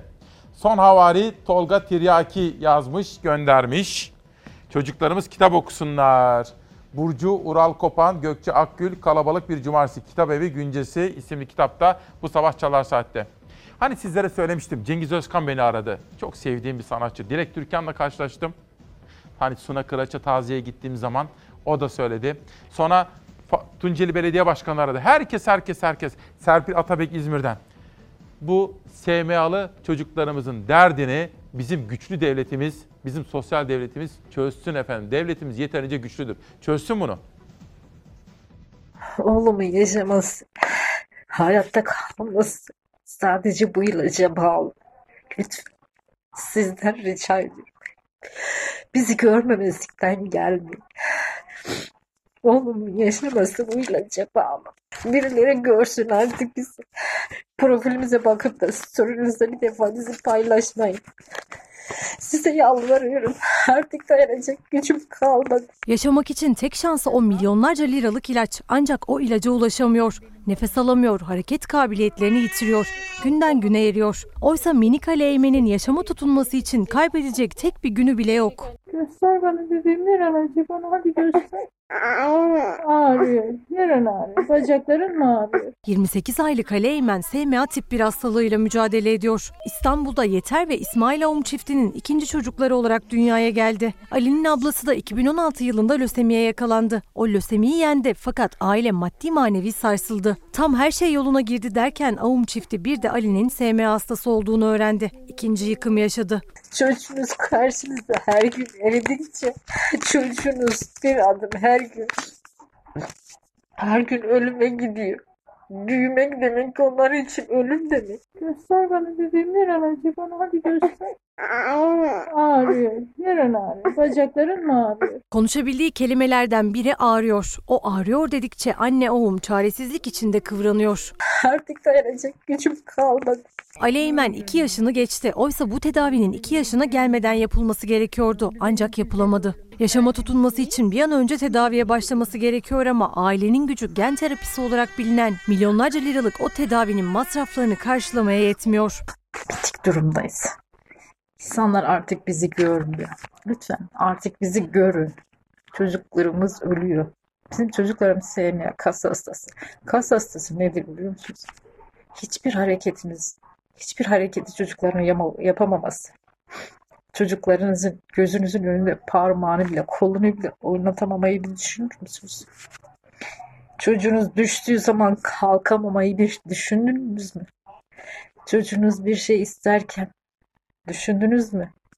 Gözünüzün önünde yana düşüp, arkaya düşüp kalkamayışı, çırpınışını gördünüz mü siz? Biz her gün bunları yaşıyoruz. Ağum çifti gözlerinin önünde günden güne eriyen çocukları için yardım bekliyor. SMA ile mücadele eden Ali Eymen'in annesi Yeter Ağum, gözyaşları içinde oğlunun fazla vaktinin kalmadığını, yaşaması için bu tedavi olması gerektiğini söylüyor. Büyümek demek onlar için ölüm demek. Devletimiz yeterince güçlüdür efendim. Kaynakları nereye ayıracağımızı bilirsek bu sorun da çözülebilir diyorum. İçinden bir mektup çıktı. Sonsuzluktakiler Ezgi Demir. Çok teşekkür ediyorum Ezgi Demir'e. Yeni çıkan kitabını imzalamış ve bana göndermiş.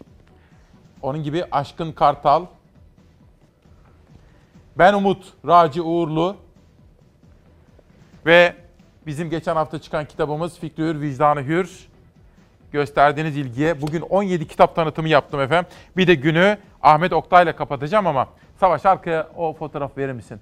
Dün İstanbul'umuzun düşman işgalinden kurtuluş günüydü. Dolayısıyla atamızı da sevgiyle, saygıyla andık. Ama kısacık bir şiir okumak istiyorum size. Sevinç bir avize. Bahçenin üstünde. Sevinç bir avize. Söz etme gizden. Şu an düş kadar güzel. Gerçek şu an düş kadar güzel. Anlıyorsun nihayet. Mutluluk da sızlatır. Yüreği mutluluk da sızlatır bazen.